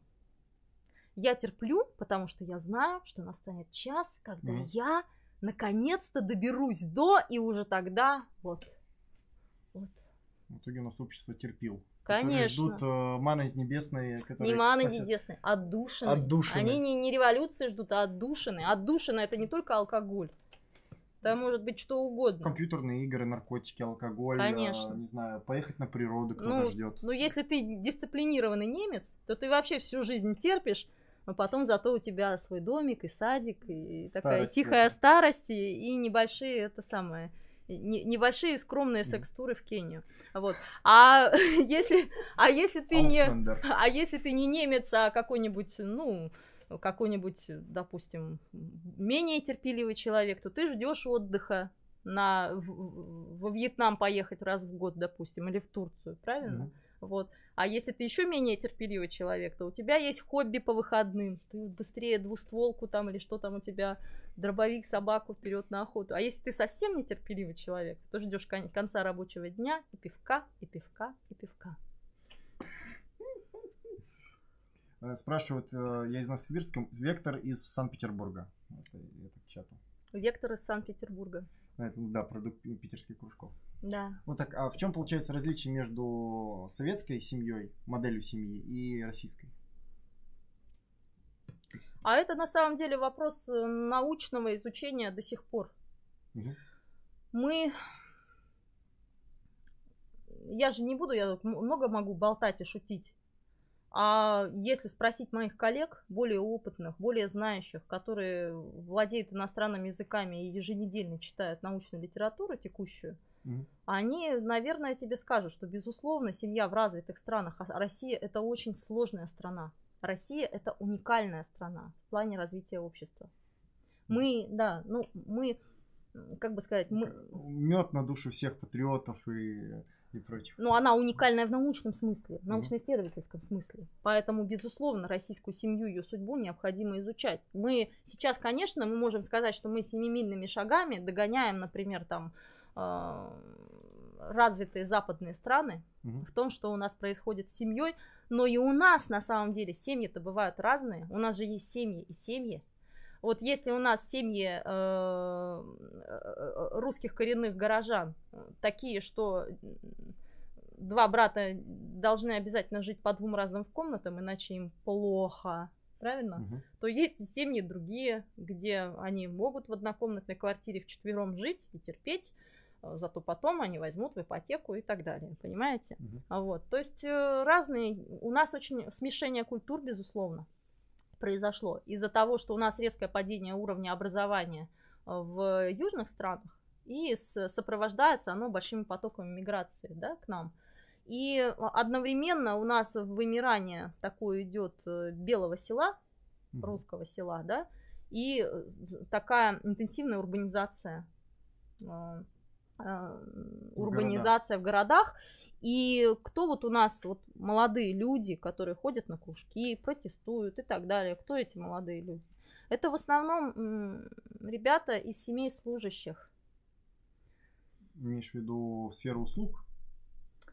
Именно служащих. Советские бывшие служащие, mm. инженеры бывшие, люди, которые работали бухгалтерами, в советское же время, 80-е годы, сфера, вот, вот эта сфера обслуживания, она очень тоже разрослась сильно. И фактически вот это мы. И молодые люди, которые из семьи, где родители работали в сфере услуг, им очень травматично на самом деле работать официантами или курьерами. Вот что я хочу сказать. Уже не по статусу. Да, дело в том, что их родители, они вложились в образование своих детей. Вот эти все квартиры советские, они ушли-то во что? Они ушли в образование детей, например, ресурс этот ушел. Потом родители, которые получили в свое время бесплатное образование и устроились на хорошие места, mm-hmm. они тоже могли себе позволить. И у нас очень много молодых людей, родители которых могли себе позволить дать детям это образование. А образование они тоже смогли дать, потому что сам, само вот у нас, в принципе, до сих пор получение бюджетного образования достаточно простая штука в России. Еще, все еще остается оно доступным, бюджетное образование. И, но рынок-то труда скукоживается. Для, для высококвалифицированных услуг рынок труда скукоживается, а растет для низкоквалифицированных услуг. По статистике я точно не помню цифры, но производственные сферы, инженеры и прочее, они очень редко работают. По-моему, треть а, людей или половина не работают по своей профессии в итоге, которые учились. Я помню, недавно я смотрел на сайте HeadHunter, была забавная ситуация. А, грузчик, а, необходимо высшее образование. То есть уже настолько инфляция высшего образования пошла, что вообще без разницы, какая вышка. Я не верю тебе, этого не может я, быть. Я потом, я потом скину скрин, где-то у меня валялся. Э, ну, типа, вышка уже настолько, что называется, инфляция, настолько она уже приелась, что, ну, вышка, у тебя должна быть вышка, пофиг какая, 4 года отучился там, на лишь бы что, ну, значит, ты не балду какую-то гонял. И людей уже на какие-то, даже, ну, реально вакансии, которые не предполагают реально вышки, берут только по факту, ну, есть какая-то вышка плюс-минус, ну, ок. Слушай, да, и, кстати, надо отметить, что у нас очень снижена цена даже на высококвалифицированном рынке вот, труда, Э, высококвалифицированных специалистов, молодых специалистов. То есть это помощники инженеров, помощники бухгалтеров и так далее. Они получают очень мало, допустим. Mm-hmm. Угу. Вот администраторы низшего звена, они получают очень мало, потому что они как раз вот из таких молодых людей, которых много, большая конкуренция. И в принципе, вот, ну, как, с, с какой ситуацией вот я сталкиваюсь, когда опрашиваю людей? Вот моя помощница бухгалтера знакомая, она получает 14 тысяч, а кондукторша 28, но это же в два раза больше. Да. Но эта девочка не будет работать кондукторшей. Она из хорошей семьи. Она надеется выйти замуж по статусу. Понимаете? Она потерпит, родители помогут, правильно? Угу. А девчонки, которые работают кондуктором, родители не имеют возможности помочь. Максимум, вот она с сестрой живет в квартире, вот они обе пашут. Пожалуйста, понимаете? Но тут вот как раз-таки суть в том, что многие относятся к таким профессиям, как временным, так назовем, и, как известно, нет более временного, вечного, чем временная профессия. И человек начал кондуктором, вполне вероятно, он так и очень долго и будет работать. Ну, не знаю, очень держится за свою работу, очень часто работает по наследству. Да, да. Вот. Хотя сейчас среди кондукторов, опять же, появились молодые люди, прямо вот меня удивляет это, молодые люди. И я еще не выходила с ними на контакт, не расспрашивала, а вообще надо это сделать. Вот.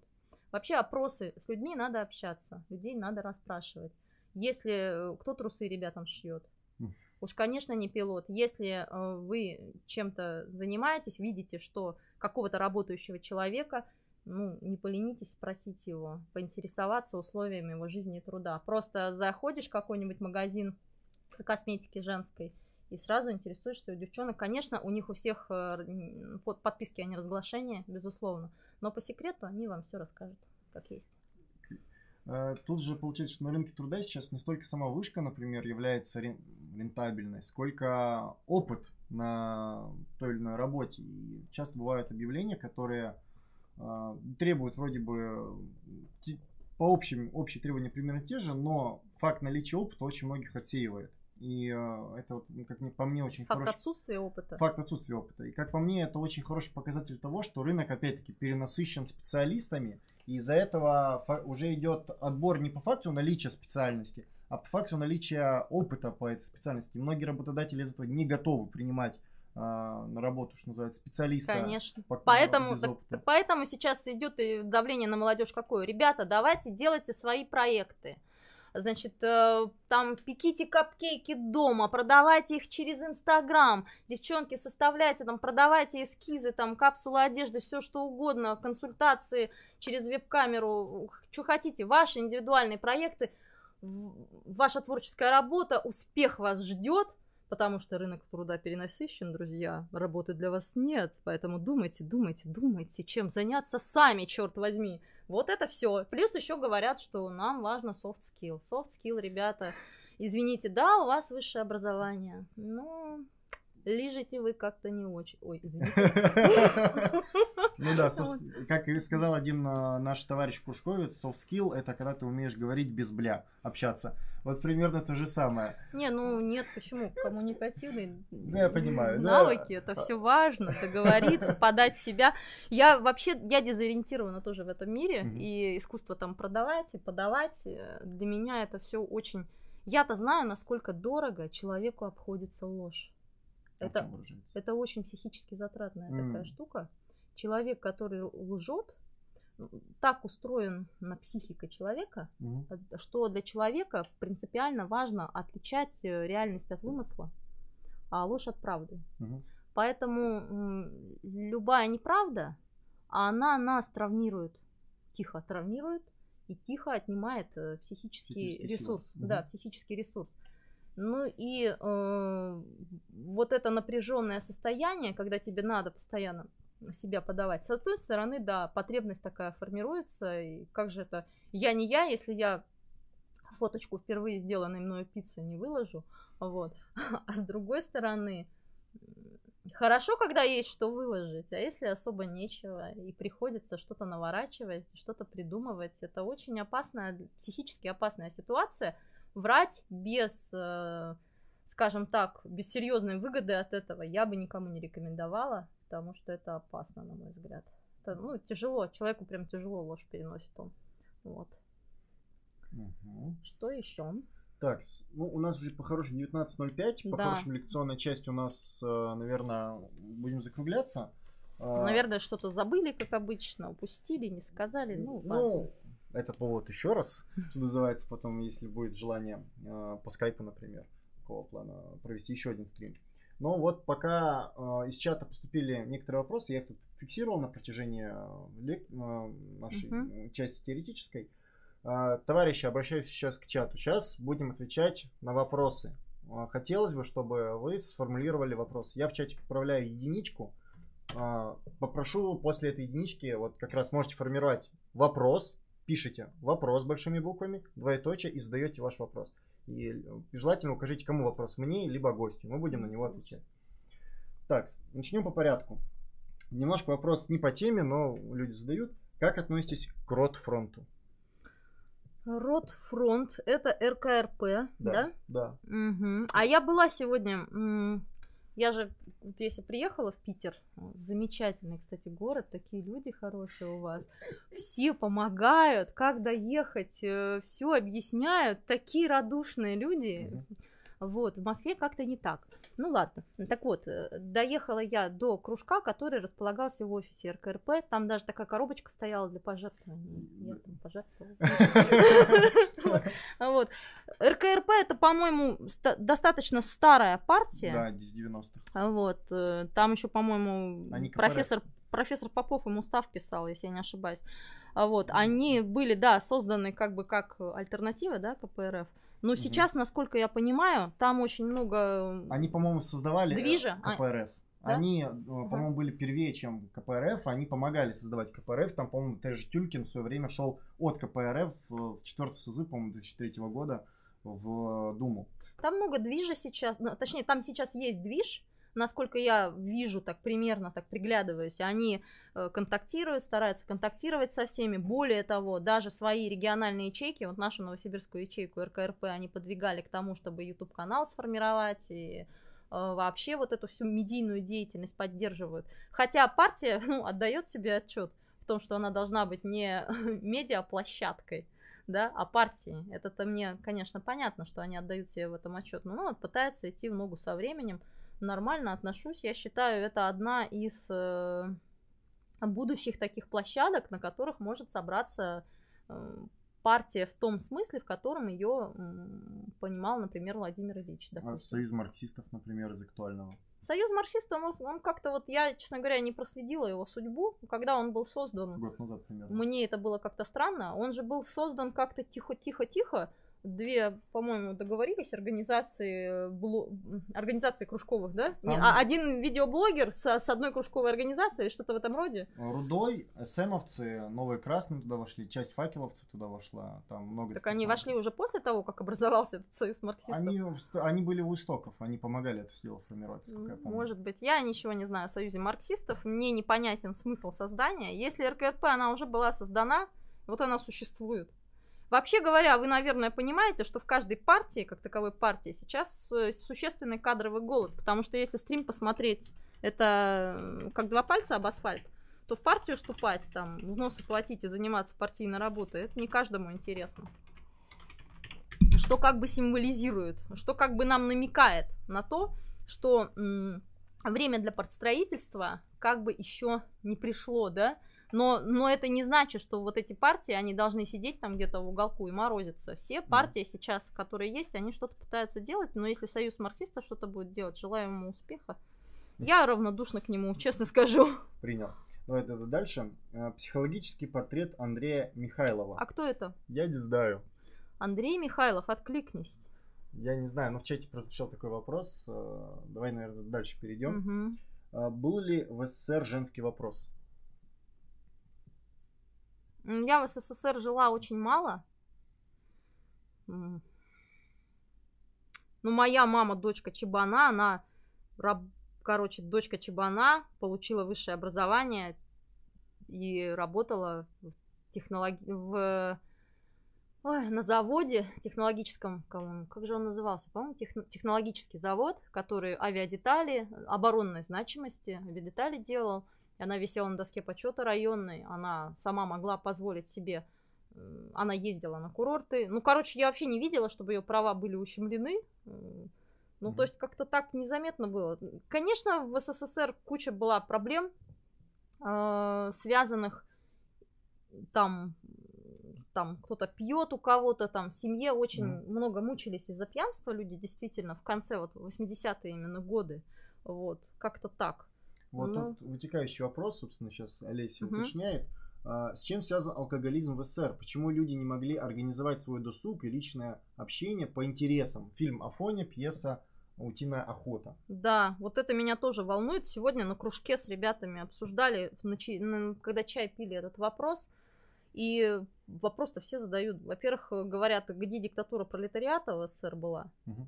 Где? Покажите нам ее.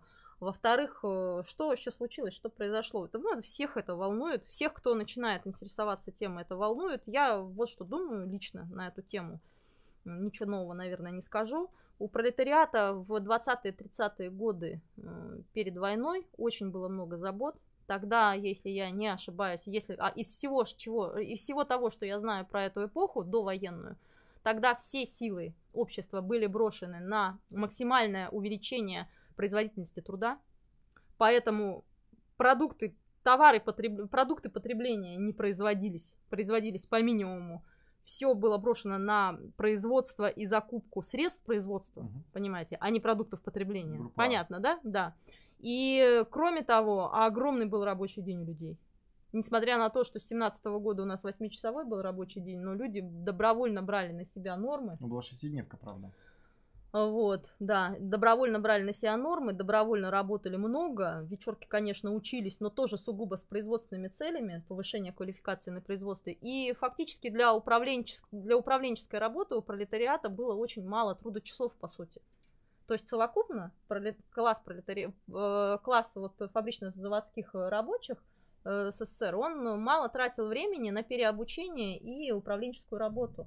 Хотя, конечно, там из них выбивались люди в партию управленцы, но по факту вот э, пропустили этот момент.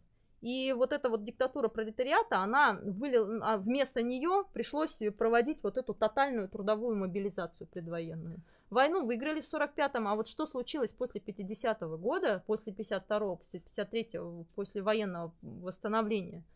Почему уже после войны, когда можно было эту диктатуру вернуть, наладить, простроить и осуществить, и тогда уже идти к гармоничному развитию личности, к управлению досугом, к управлению вот, э, значит, жизнью человека всесторонней, э, почему начал, начал наше государство, э, точнее наше общество, вот движение постепенное сначала к остановке развития, а затем к деградации, которую мы уже в 80-е годы наблюдали – конце 80-х. Ну, это вопрос открытый для меня. То есть я вопрос алкоголя, он напрямую связан с э, вот этим вопросом общей деградации. Вы знаете, вот э, вспомните 80 конец 80-х годов, если среди нас есть люди, которые старше 45 лет, насколько народ тогда э, считал, что работают плохо, работают мало. Вот у меня на работе, у мамы на заводе красили губы женщины, красили ногти, угу. переписывали рецепты тортов и так далее, и так далее. Вот они считали вот субъективно, если мы объективно посмотрим на эффективность труда, угу. а она была колоссальна по сравнению с нынешним, колоссально была, огромная была эффективность труда общественного.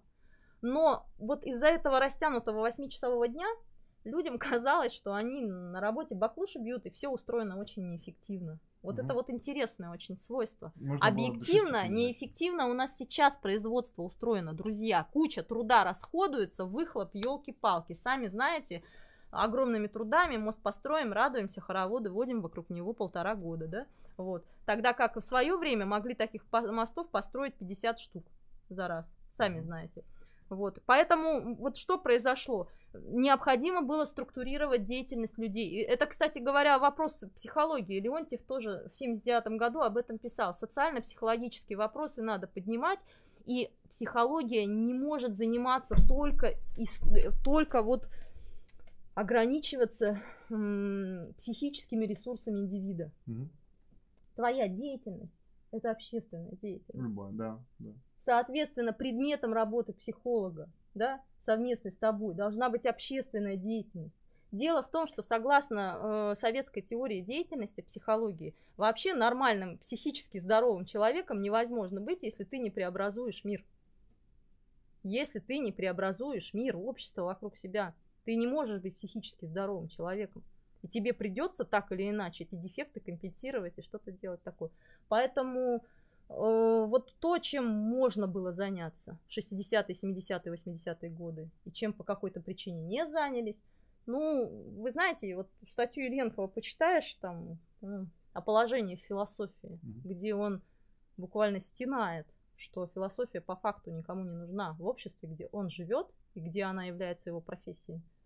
Представляете, mm-hmm. чувство? Вот у тебя есть профессия, ты любишь свое mm-hmm. дело, ты живешь, она это никому не надо кроме каких-то экстремальных случаев, э, как э, Загорский эксперимент, как вы знаете, да, Загорский проект, когда но это экстремальный случай, слеп, слеп, э, слепоглухих детей реабилитировать. Вот э, в тех случаях, конечно, да. А так-то по факту миллионы пионеров э, росли в Советском Союзе без малейшего участия диалектики, диалектического метода в их воспитании. Могу вообще. даже сформулировать, потому что при со времен еще Косыгина и на самом деле и до этого а, единственным критерием для оценки эффективности было, собственно, прагматический подсчет того, сколько мы от этого прибыли получим. И все общество, и вполне закономерно, что философская и научная в целом деятельность, они поставлены были тоже точно такие же рельсы, что не пофиг какая там творческая часть, пофиг насколько это действительно профессия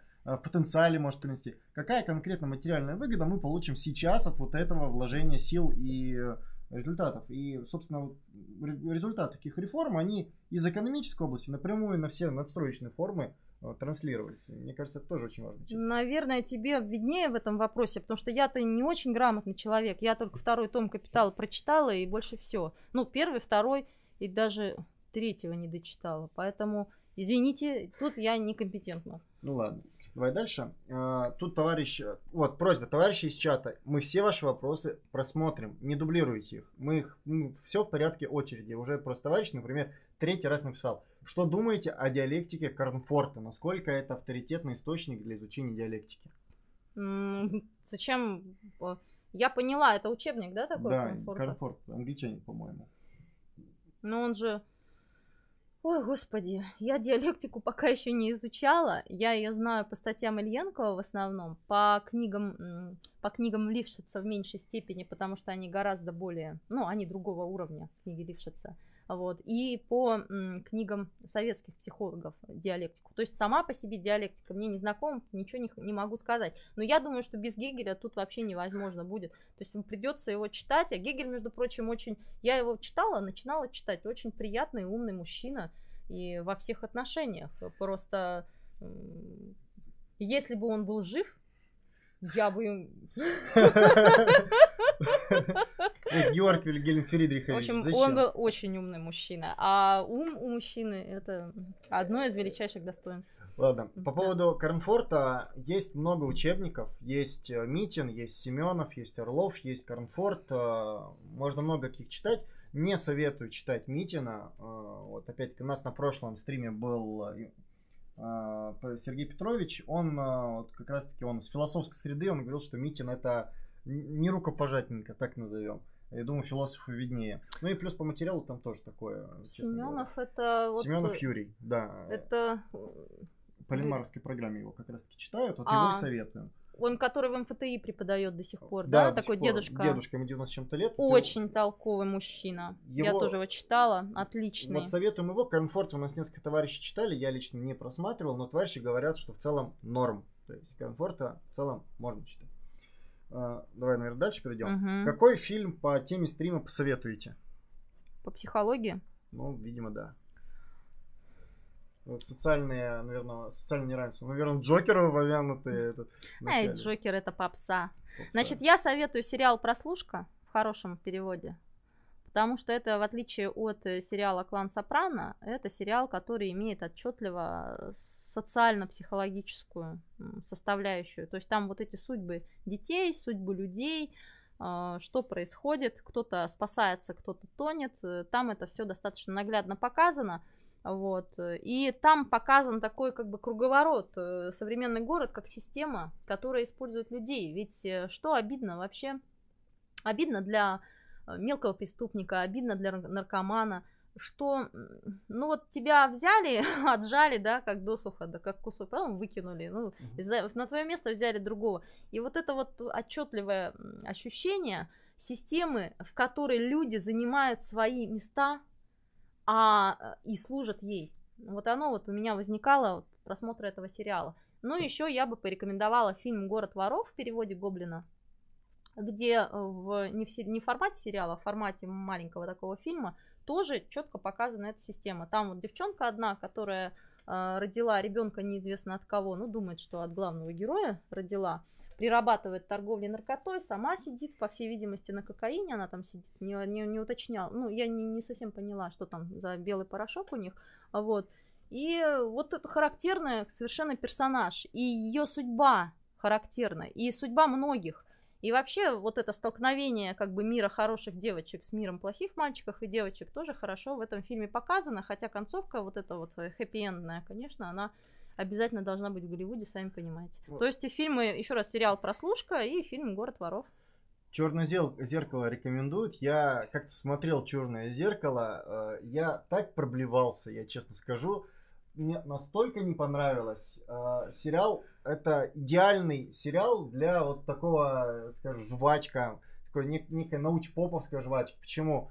Очень э, плохо сделано следующее. Люди взяли, придумали какие-то абсолютно абстрактные идеи, вот такие вроде, которые могут интересно звучать, э, и натянули сову на глобус. Э, больше всего понравилось, когда серия была про звезд э, Star Trek, где челик из э, этого, из слюны, по-моему, на кофе полностью сознание человека скопировал. Это я просто, я просто так, а, я валялся уже просто на полу.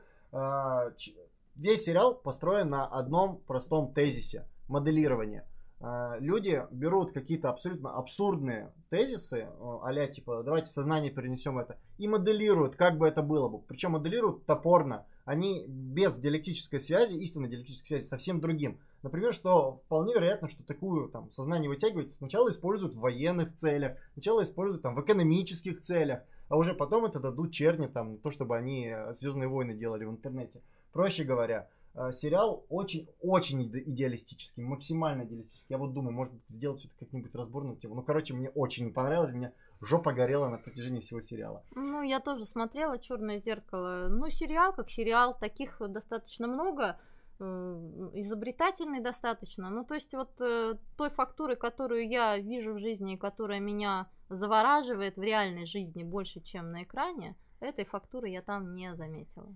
Э, два вопроса сейчас отвечу еще. По поводу Моисеенко, по поводу фемок. По фемкам будет отдельный ролик и, надеюсь, еще отдельный стрим, когда я приглашу кого-то из их, условно говоря, тусовки, чтобы, опять-таки, не быть голословным и уже с ними напрямую пообщаться. То, как они это делают, они в десятом пересказе. Куч, чувствую кучу дизлайков на, на таком стриме, но это надо. На каком стриме? Стриме с фемками. Я хочу фемку какую-то позвать. А, Кто ну, Фемки это феминистки? Феминистки, да. Надеюсь, кого-то из марксистского феминизма позвать. Ну я вообще как? Я феминистка или нет, по-твоему? Или что? Я не знаю. Знаешь? Э, ты считаешь, что важно? Производственные отношения изменить или надстройку?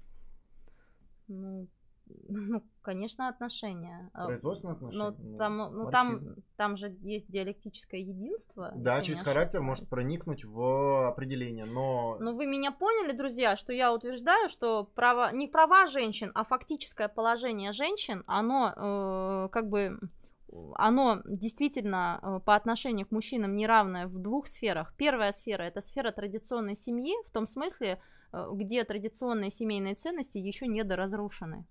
И вторая сфера это, потому что сейчас идет их разрушение, на минуточку. Угу. Ну ладно. А и вторая сфера это сфера низкоквалифицированной рабочей силы.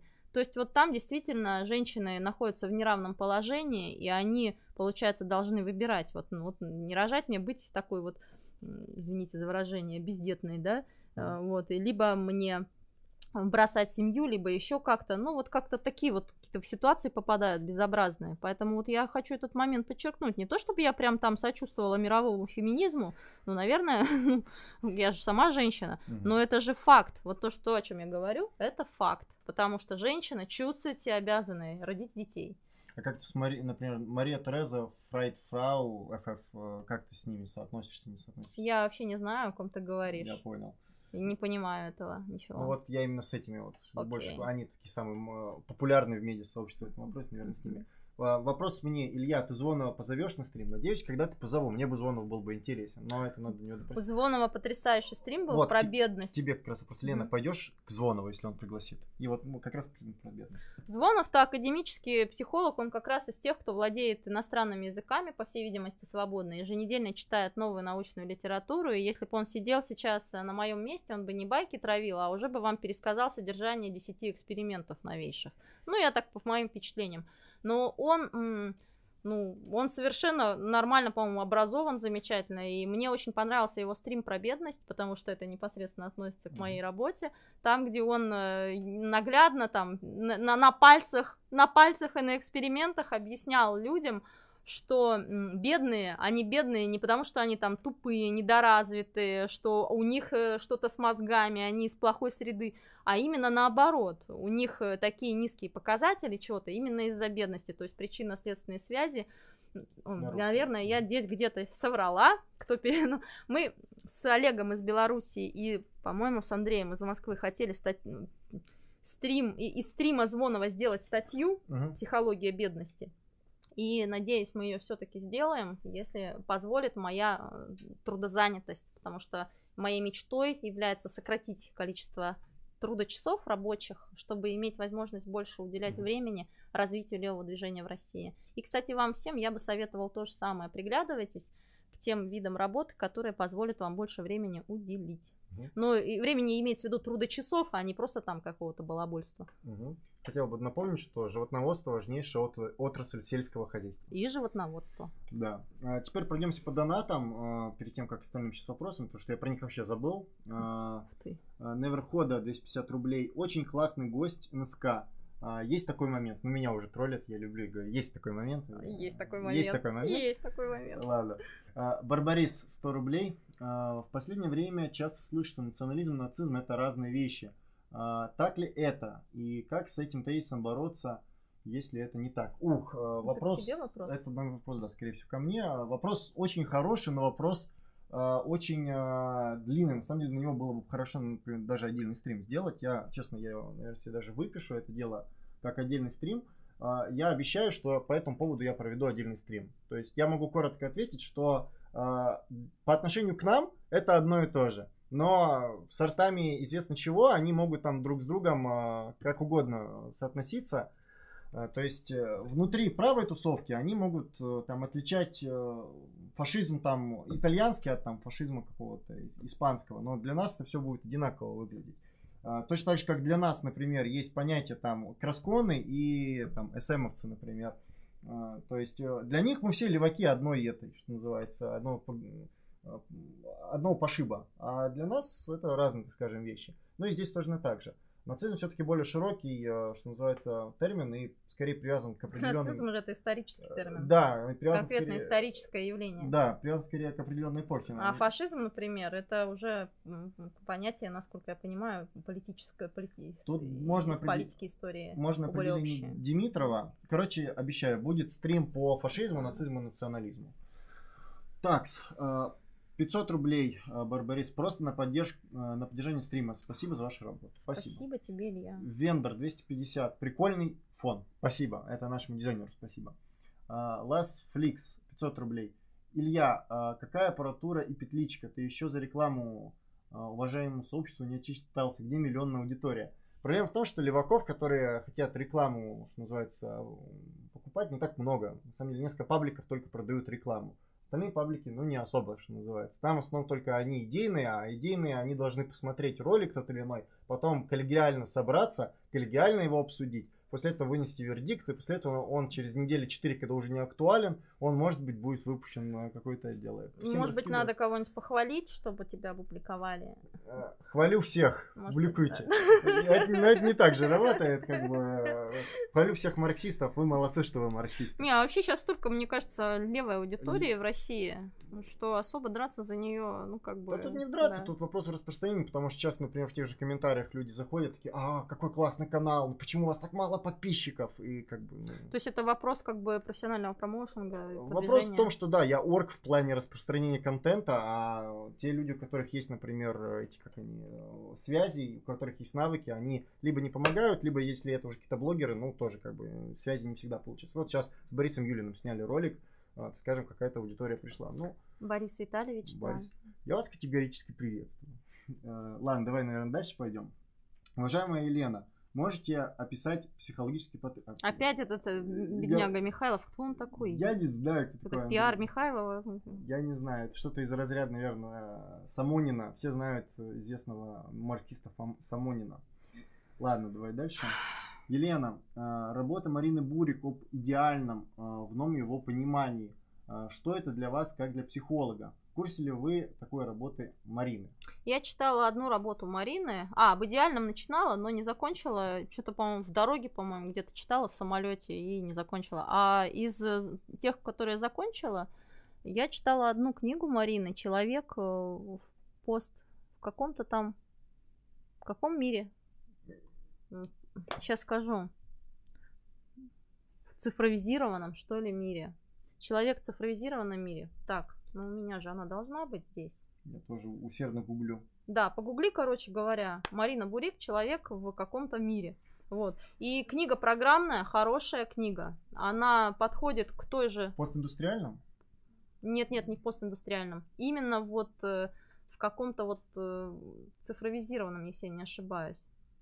Вот так случилось, что я ее читала одновременно с книгой Попова и э, про материально-производительный труд, философия материально-производительного труда. Странно так, но эти две книги подходят к одной и той же проблеме как бы с разных сторон. И было очень хорошо, хорошее сочетание получилось. Прочла книгу Марины, где она м, задается теми же вопросами, которые волнуют и меня все это время. Э, в связи с э, ростом, э, в принципе, вот то, чего, чего во время Маркса так не наблюдалось с такой силой, рост экономики услуг. Вот.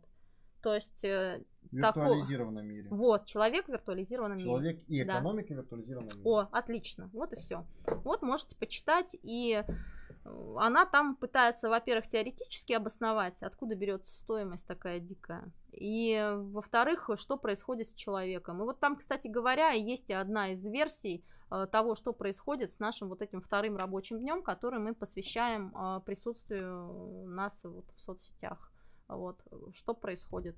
Там она сериалы разбирает, ну, вот, можете почитать. Сейчас я уже не... Всп... Ну, основные идеи-то я помню Марины, но хорошая вообще работа. Марина Бурик занимается тем, чем должны заниматься еще сотни людей в нашей стране. Ну, я говорю сотни, потому что сказать тысячи, это значит вообще уже оторваться от земли ногами.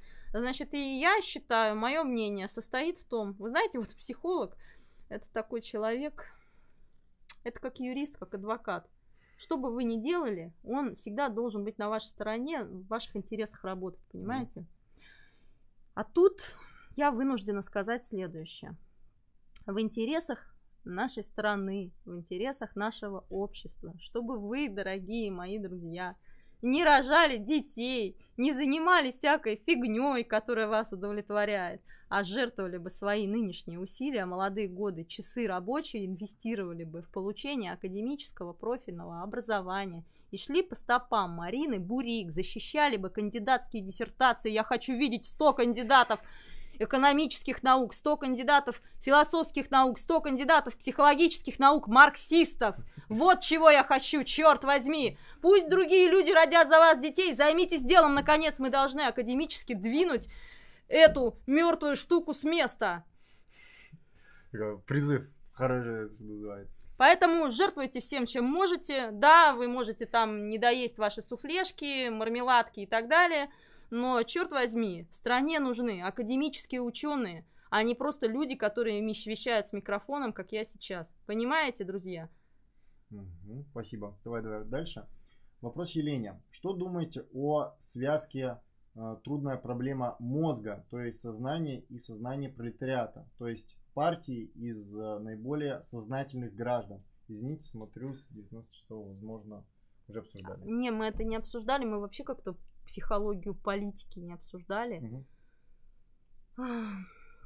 Там, смотрите, там какая история получается? Получается, что как утка, курица и яйцо, да, угу, вот, что да, что первично. Не может быть так, что в капиталистическом обществе, да, а, у нас, например, около миллиона представителей пролетариата в России, возьмет и образуется таким образом, что овладеет полностью вот, шикарно вот этими всеми, станут гармоничными людьми коммунистического будущего и двинут историю вперед. Так не будет, дорогие друзья. Значит, эти процессы осуществляются одномоментно. в Русском музее Санкт-Петербурга, куда я приехала впервые в жизни сейчас, прилетела, и где я побывала недавно, висят картины художника, напомни мне его фамилию, где? Фанафе, Филонова. Филонова. Картины художника Филонова. Посмотрите, пожалуйста, картины художника Филонова. Он отражает то, что происходило в эпоху становления Советского Союза, становления вот революции, становления общества. Вот этот распад всего и собирание нового из вот этих частиц. Это очень сложный процесс. И как бы сказать, и там все происходит одновременно. Одновременно происходит революционное преобразование общества и становление пролетариата. Пролетариат, который еще не создан, но он уже создается и уже берет власть. То есть э, вот это процесс одновременный. То же самое, что, ну вот вы хотите изменить свою жизнь. Вам для этого нужно совершить волевое действие, не так ли? Скажет вам любой человек. Но чтобы волевое действие совершить, вы должны быть уже измененным человеком, не так ли? Не так ли? И уже человеком изменившимся, не таким тряпкой, какой вы явля... каким вы являетесь сейчас. Так где же, черт возьми, тут курица, а где яйцо? Итак, вот то, что, то, что вот вы, извините, должны сделать с собой, то же самое должен сделать с собой пролетариат. Вот такая вот моя, такой мой ответ. Надеюсь, он был содержательный. Вопрос. А каким образом катализировать желание человека к эксплуатации других людей и личному обогащению? Или иначе, как с психологической точки зрения направить энергию активных людей в созидание? А, ну, это понятно. Дело в том, что потребности психологические, э, потребности э, и мотивы деятельности, э, что психологии уже установлено, они есть функция, они есть следствие, э, собственно говоря, общественных отношений. То есть они продиктованы общественными отношениями. То есть то, чего вы хотите – оно э, заложено в общественных отношениях, в которых вы родились и воспитывались. Вот. Соответственно, вот эти все там «я хочу твою там, машину, мне нужна твоя машина, мне, мне нужна твоя куртка и мотоцикл. Это все как бы потребности, навязанные, навязанные терминатору общественными отношениями, в которые он оказался по неволе включен. Вот. Угу. А, как психолог, что скажете о фильме «Бойцовский клуб»? В бойцовском клубе сегодня только вспоминали, короче, в кружке его тоже. В бойцовском клубе есть отличная девчонка, которая по приколу ходит э, на группы больных раком. Зачем? По приколу. Ну вот у меня такое профессиональное искажение, сардоническое отношение. Угу. Вот, ну, вот это вот забавно. А сам фильм, ну, на мой взгляд, невеликий не великих, ну, такой добротный фильм, но не из великих. Не гениальный. Не, не могу сказать, да, что он гениальный, но вот такие моменты, ну, такие моменты забавные в нем присутствуют. То есть вот она же ходит не просто так. Подумайте, зачем она туда ходит. В чем причина появления желания обогащения и как, какова финальная цель обогащения?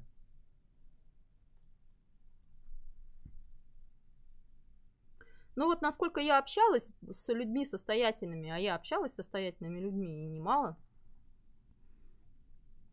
ну не было такого у них, что они там, знаете, будучи маленьким мальчиком из трущоб, нарисовали себе картинку с долларом, поставили себе цели, шли, шли, шли. Ну, может быть, у нас так страна устроена, но все эти люди, богатые, состоятельные люди – они стали состоятельными, богатыми людьми, а я их называю богатыми прямо, вот я общаюсь с ними, говорю, вот, ну, ты же богаче и так далее. Ну, mm-hmm. у них же свои проблемы, они обращаются. Они стали богатыми людьми в силу стечения ряда обстоятельств и, конечно же, под влиянием воспитания. То есть э, воспитание Э, было таким, что для них э, было свойственно заботиться о своем финансовом благополучии, о заработке, то есть они никогда равнодушно не относились к деньгам. Да, честно говоря, и многие из нас так себя ведут, и э, когда у меня на карточке банковской остается 700 рублей, я тоже начинаю беспокоиться, друзья мои. Вот как сейчас, например, да? Вот. вот. Но э, дело в том, что они, как правило, куда-то вот попали в такую тему хлебную, хорошую. Mm. То есть раз там решили торговать там сначала стиральными машинами, потом стенками, потом купили первую Случай, квартиру, да, потом вторую квартиру, потом выгодно обменяли, вложили стройку, и сейчас они уже, извините, эксперты недвижимости, ну, допустим. То есть вот обычно так, и вы удивитесь, но Вас, наверное, заботит вопрос морали. Как человек идет на аморальные поступки? Звой материальных... Э, все бы на них пошли, условно. Я, знаешь, как, наверное, не знаю, поставить какую-то тетю Глашу, которая сегодня там это кухарка в управлении государством, первая взятки будет брать. Первое. Вопрос только в том, в какие условия поставить человека. Нет? Ну вот, вот эти люди богатые, они как бы в какой-то момент, они поняли, что они оказались в игре, в игре, в которой надо крутиться дальше. Крутиться либо дальше. ты сожрешь, либо тебя сожрешь. Конечно, извините меня. Вот, конечно, это понятно. И многие из них, кстати, страдают от вот этого всего. У них очень много компенсаторных всяких видов деятельности, включая экстремальный спорт и угу. постоянные поездки везде и всюду. Самодеструкция такая. Нет, нет, не самодеструкция. Ну просто, ну, человеку хочется угу. пожить нормальной жизнью, он вот пожалуйста, и так далее. Ну, богатые люди сейчас, конечно, интересные люди. Вот, с ними интересно. Но а, на чем я хотела бы сконцентрировать внимание? Если вы печалитесь об аморальности людей, корень, корень капитализма как бы не в аморальности людей. Аморальные люди, которые совершали моральный выбор в пользу себя, а не в пользу другого, существовали задолго до капитализма. И думаю, будут существовать задолго после капитализма. И вообще есть такая, вот в психологии, например, психология это наука. Она не о том, как человек морально должен поступать, или не, не о том, как человек mm-hmm. должен поступать, а о том, почему он поступает так или иначе. Но и в психологии, и в культуре в основном ведется же давно дискуссия вот на эту тему, с тех пор, как буржуа, буржуа, буржуазный строй Э, начал устанавливаться на территории э, Российской империи. Это еще было до Советского Союза, как вы понимаете. Угу. Ну, условно, этот э, спор можно назвать спором между Достоевским и Чернышевским. Достоевский, он, несмотря на то, что очень сочувствовал бедноте и угу. нуждающимся людям, обездоленным он сочувствовал, он настаивал на том, что духовные муки и страдания, они свойственны всем людям, и богатым, и бедным.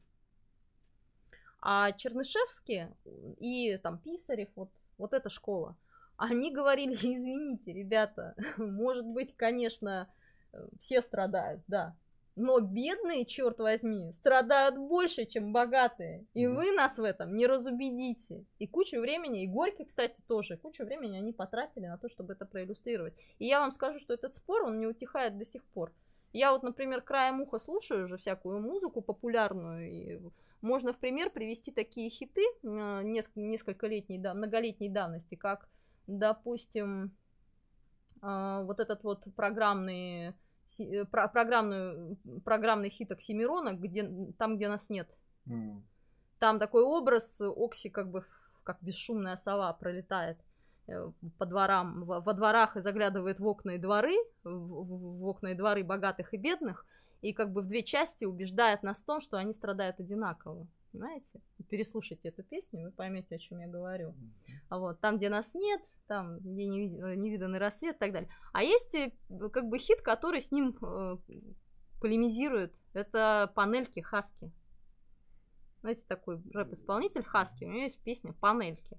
И там вот э, отчетливо видно, что у Хаски другая позиция и что как бы страдает человек, который родился именно в этих панельках, а не в лондонской, а не в Лондоне воспитывался и жил, да, допустим. Ты же проблема так в новой обертке, хочешь это сказать? Нет, нет, нет, как раз таки Хаски, он, у него более классовое искусство. Ну вот mm. в этой песне у него более класс, у него более классовое звучание. Mm. И можете прослушать и убедиться, что эта дискуссия, она до сих пор жива. И я вам ответственно могу сказать, что капитализм надо уничтожать вне зависимости от того, моральный ваш друг по партии или аморальный. Моральный данный э, буржуа, э, капитал, ну, часть, собственник, частный собственник, или аморальный.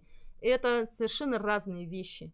Вопрос э, значит, уничтожения капитализма и замена его новым, сознательно новым общественным укладом, это вопрос научно-технологический, научно-технический это вопрос э, вот, совместных усилий людей э, на ниве научного знания и сопряженной с ним практики. Это не вопрос духовной проблематики, моральной проблематики. Духовная и моральная проблематика это немножко другое. И, конечно же, перед коммунистами эта тема будет отдельно стоять. Хочу добавить только, что между Достоевским и Чернышевским находится площадь Восстания. Это... Я хочу добавить, что хиты Окси и Хаски я назвала хитами сознательно, но не шедеврами, окей? Хорошо. Ага, да. Ладно, следующий вопрос. Uh, у нас в техникуме на психологии затирают дичь про общественно бесполезные... Бессознательно. Бессознательные, у меня уже все. Торсионы, НЛП, НЛ... зеркальные нейроны, наверное. Ой, НЛП это его. Угу, понятно. Как с этим быть? Никак с этим не быть. В психологии сейчас очень такая тяжелая ситуация. Психологов хороших. Друзья мои, вот у вас беда случилась.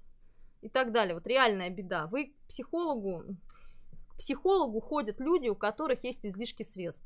Это ну, пункт да. А. К психологу ходят люди, которые прям реально, вот есть излишки средств, они э, ресурсов, ресурсов. Вообще у человека несколько видов ресурсов бывают, социальные, э, материальные, психические, да, ресурсы и ресурсы его рабочей силы. Вот четыре основных вида. И хотят этими ресурсами распорядиться так, чтобы достичь способный спрос.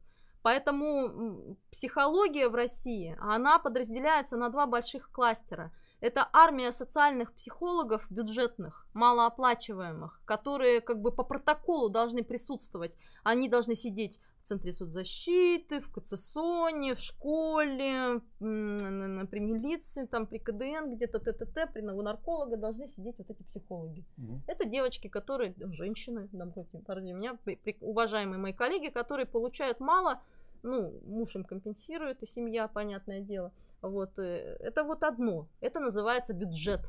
Бюджетная сфера. Психологи бюджетной сферы.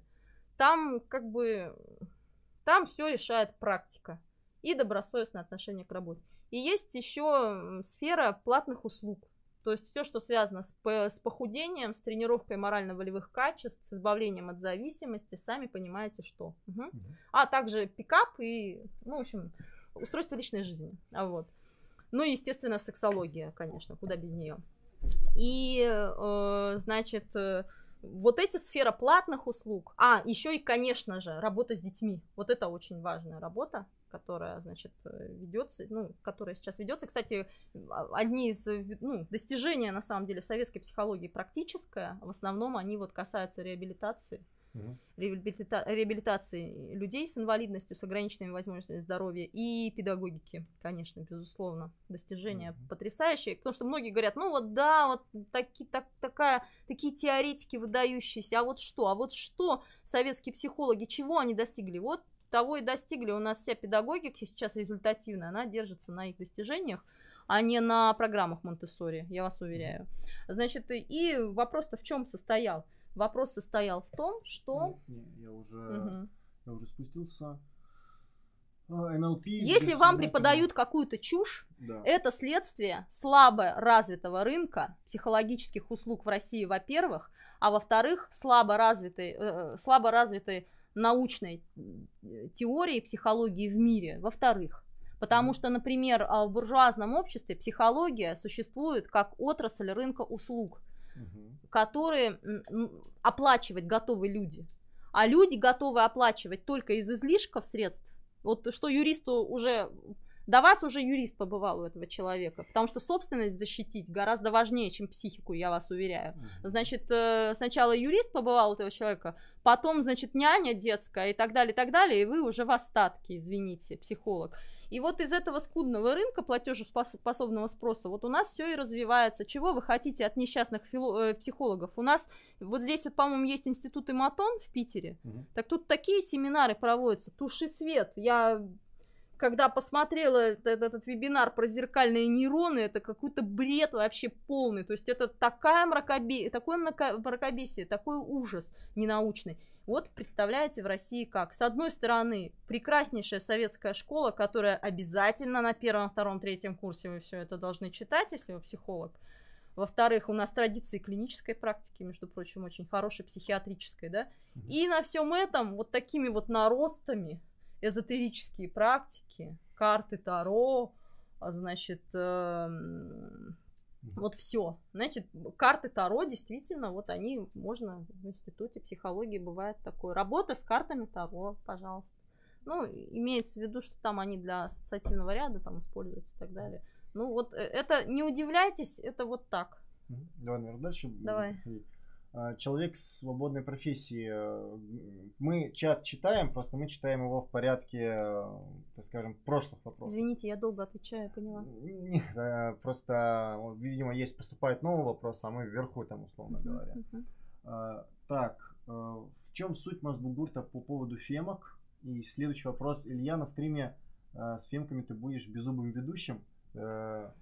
Вопрос э, фемок это сейчас один из вообще вопросов левого движения, такой больной, так назовем. Из-за этого там делятся жожики там, и СМовцы, условно говоря, и прочее, прочее. Не хочу этому сейчас уделить время, это просто один из больных вопросов, которому нужно уделить отдельный стрим. А по поводу беззубости, зависит от того, какой формат на стриме, насколько, опять-таки, того, кого приглашу, будет интересен формат дебатов, будет интересен формат лекции или какой, какой-либо другой. Как бы мое дело дать информацию, а дальше уже думайте сами, решайте сами, и прочее, прочее. Давай дальше, наверное. Э, Бу-бу-бу-бу. Вопрос. Илья, как вы относитесь к деятельности Константина Семина? Семин центрист, стал демократ или коммунист? К Семину отношусь положительно, Семин коммунист. Он а, журналист. И журналист. Э, что одно другому не мешает. Хороший журналист. А, что делать, если на кружке учат троцкизму и в то же время боятся употреблять революцию как средство борьбы? Ну, на кружках э, лучше не употреблять некоторые слова, так скажем. Мало ли кто может на кружок прийти, условно говоря, так назовем. Э, мало ли чему, призывать ни к чему точно не стоит, особенно там к известным вещам. А, что касается троцкизма, ну, разные бывают кружки. Есть сталинистские кружки, есть троцкистские кружки. Тут зависит от того, на какой человек придет и какая цель у человека на этом кружке. Дальше. А, да, да, да, да, да. По-моему, вопрос начинает заканчиваться, люди уже устают. Да, потому что долго сидим. А,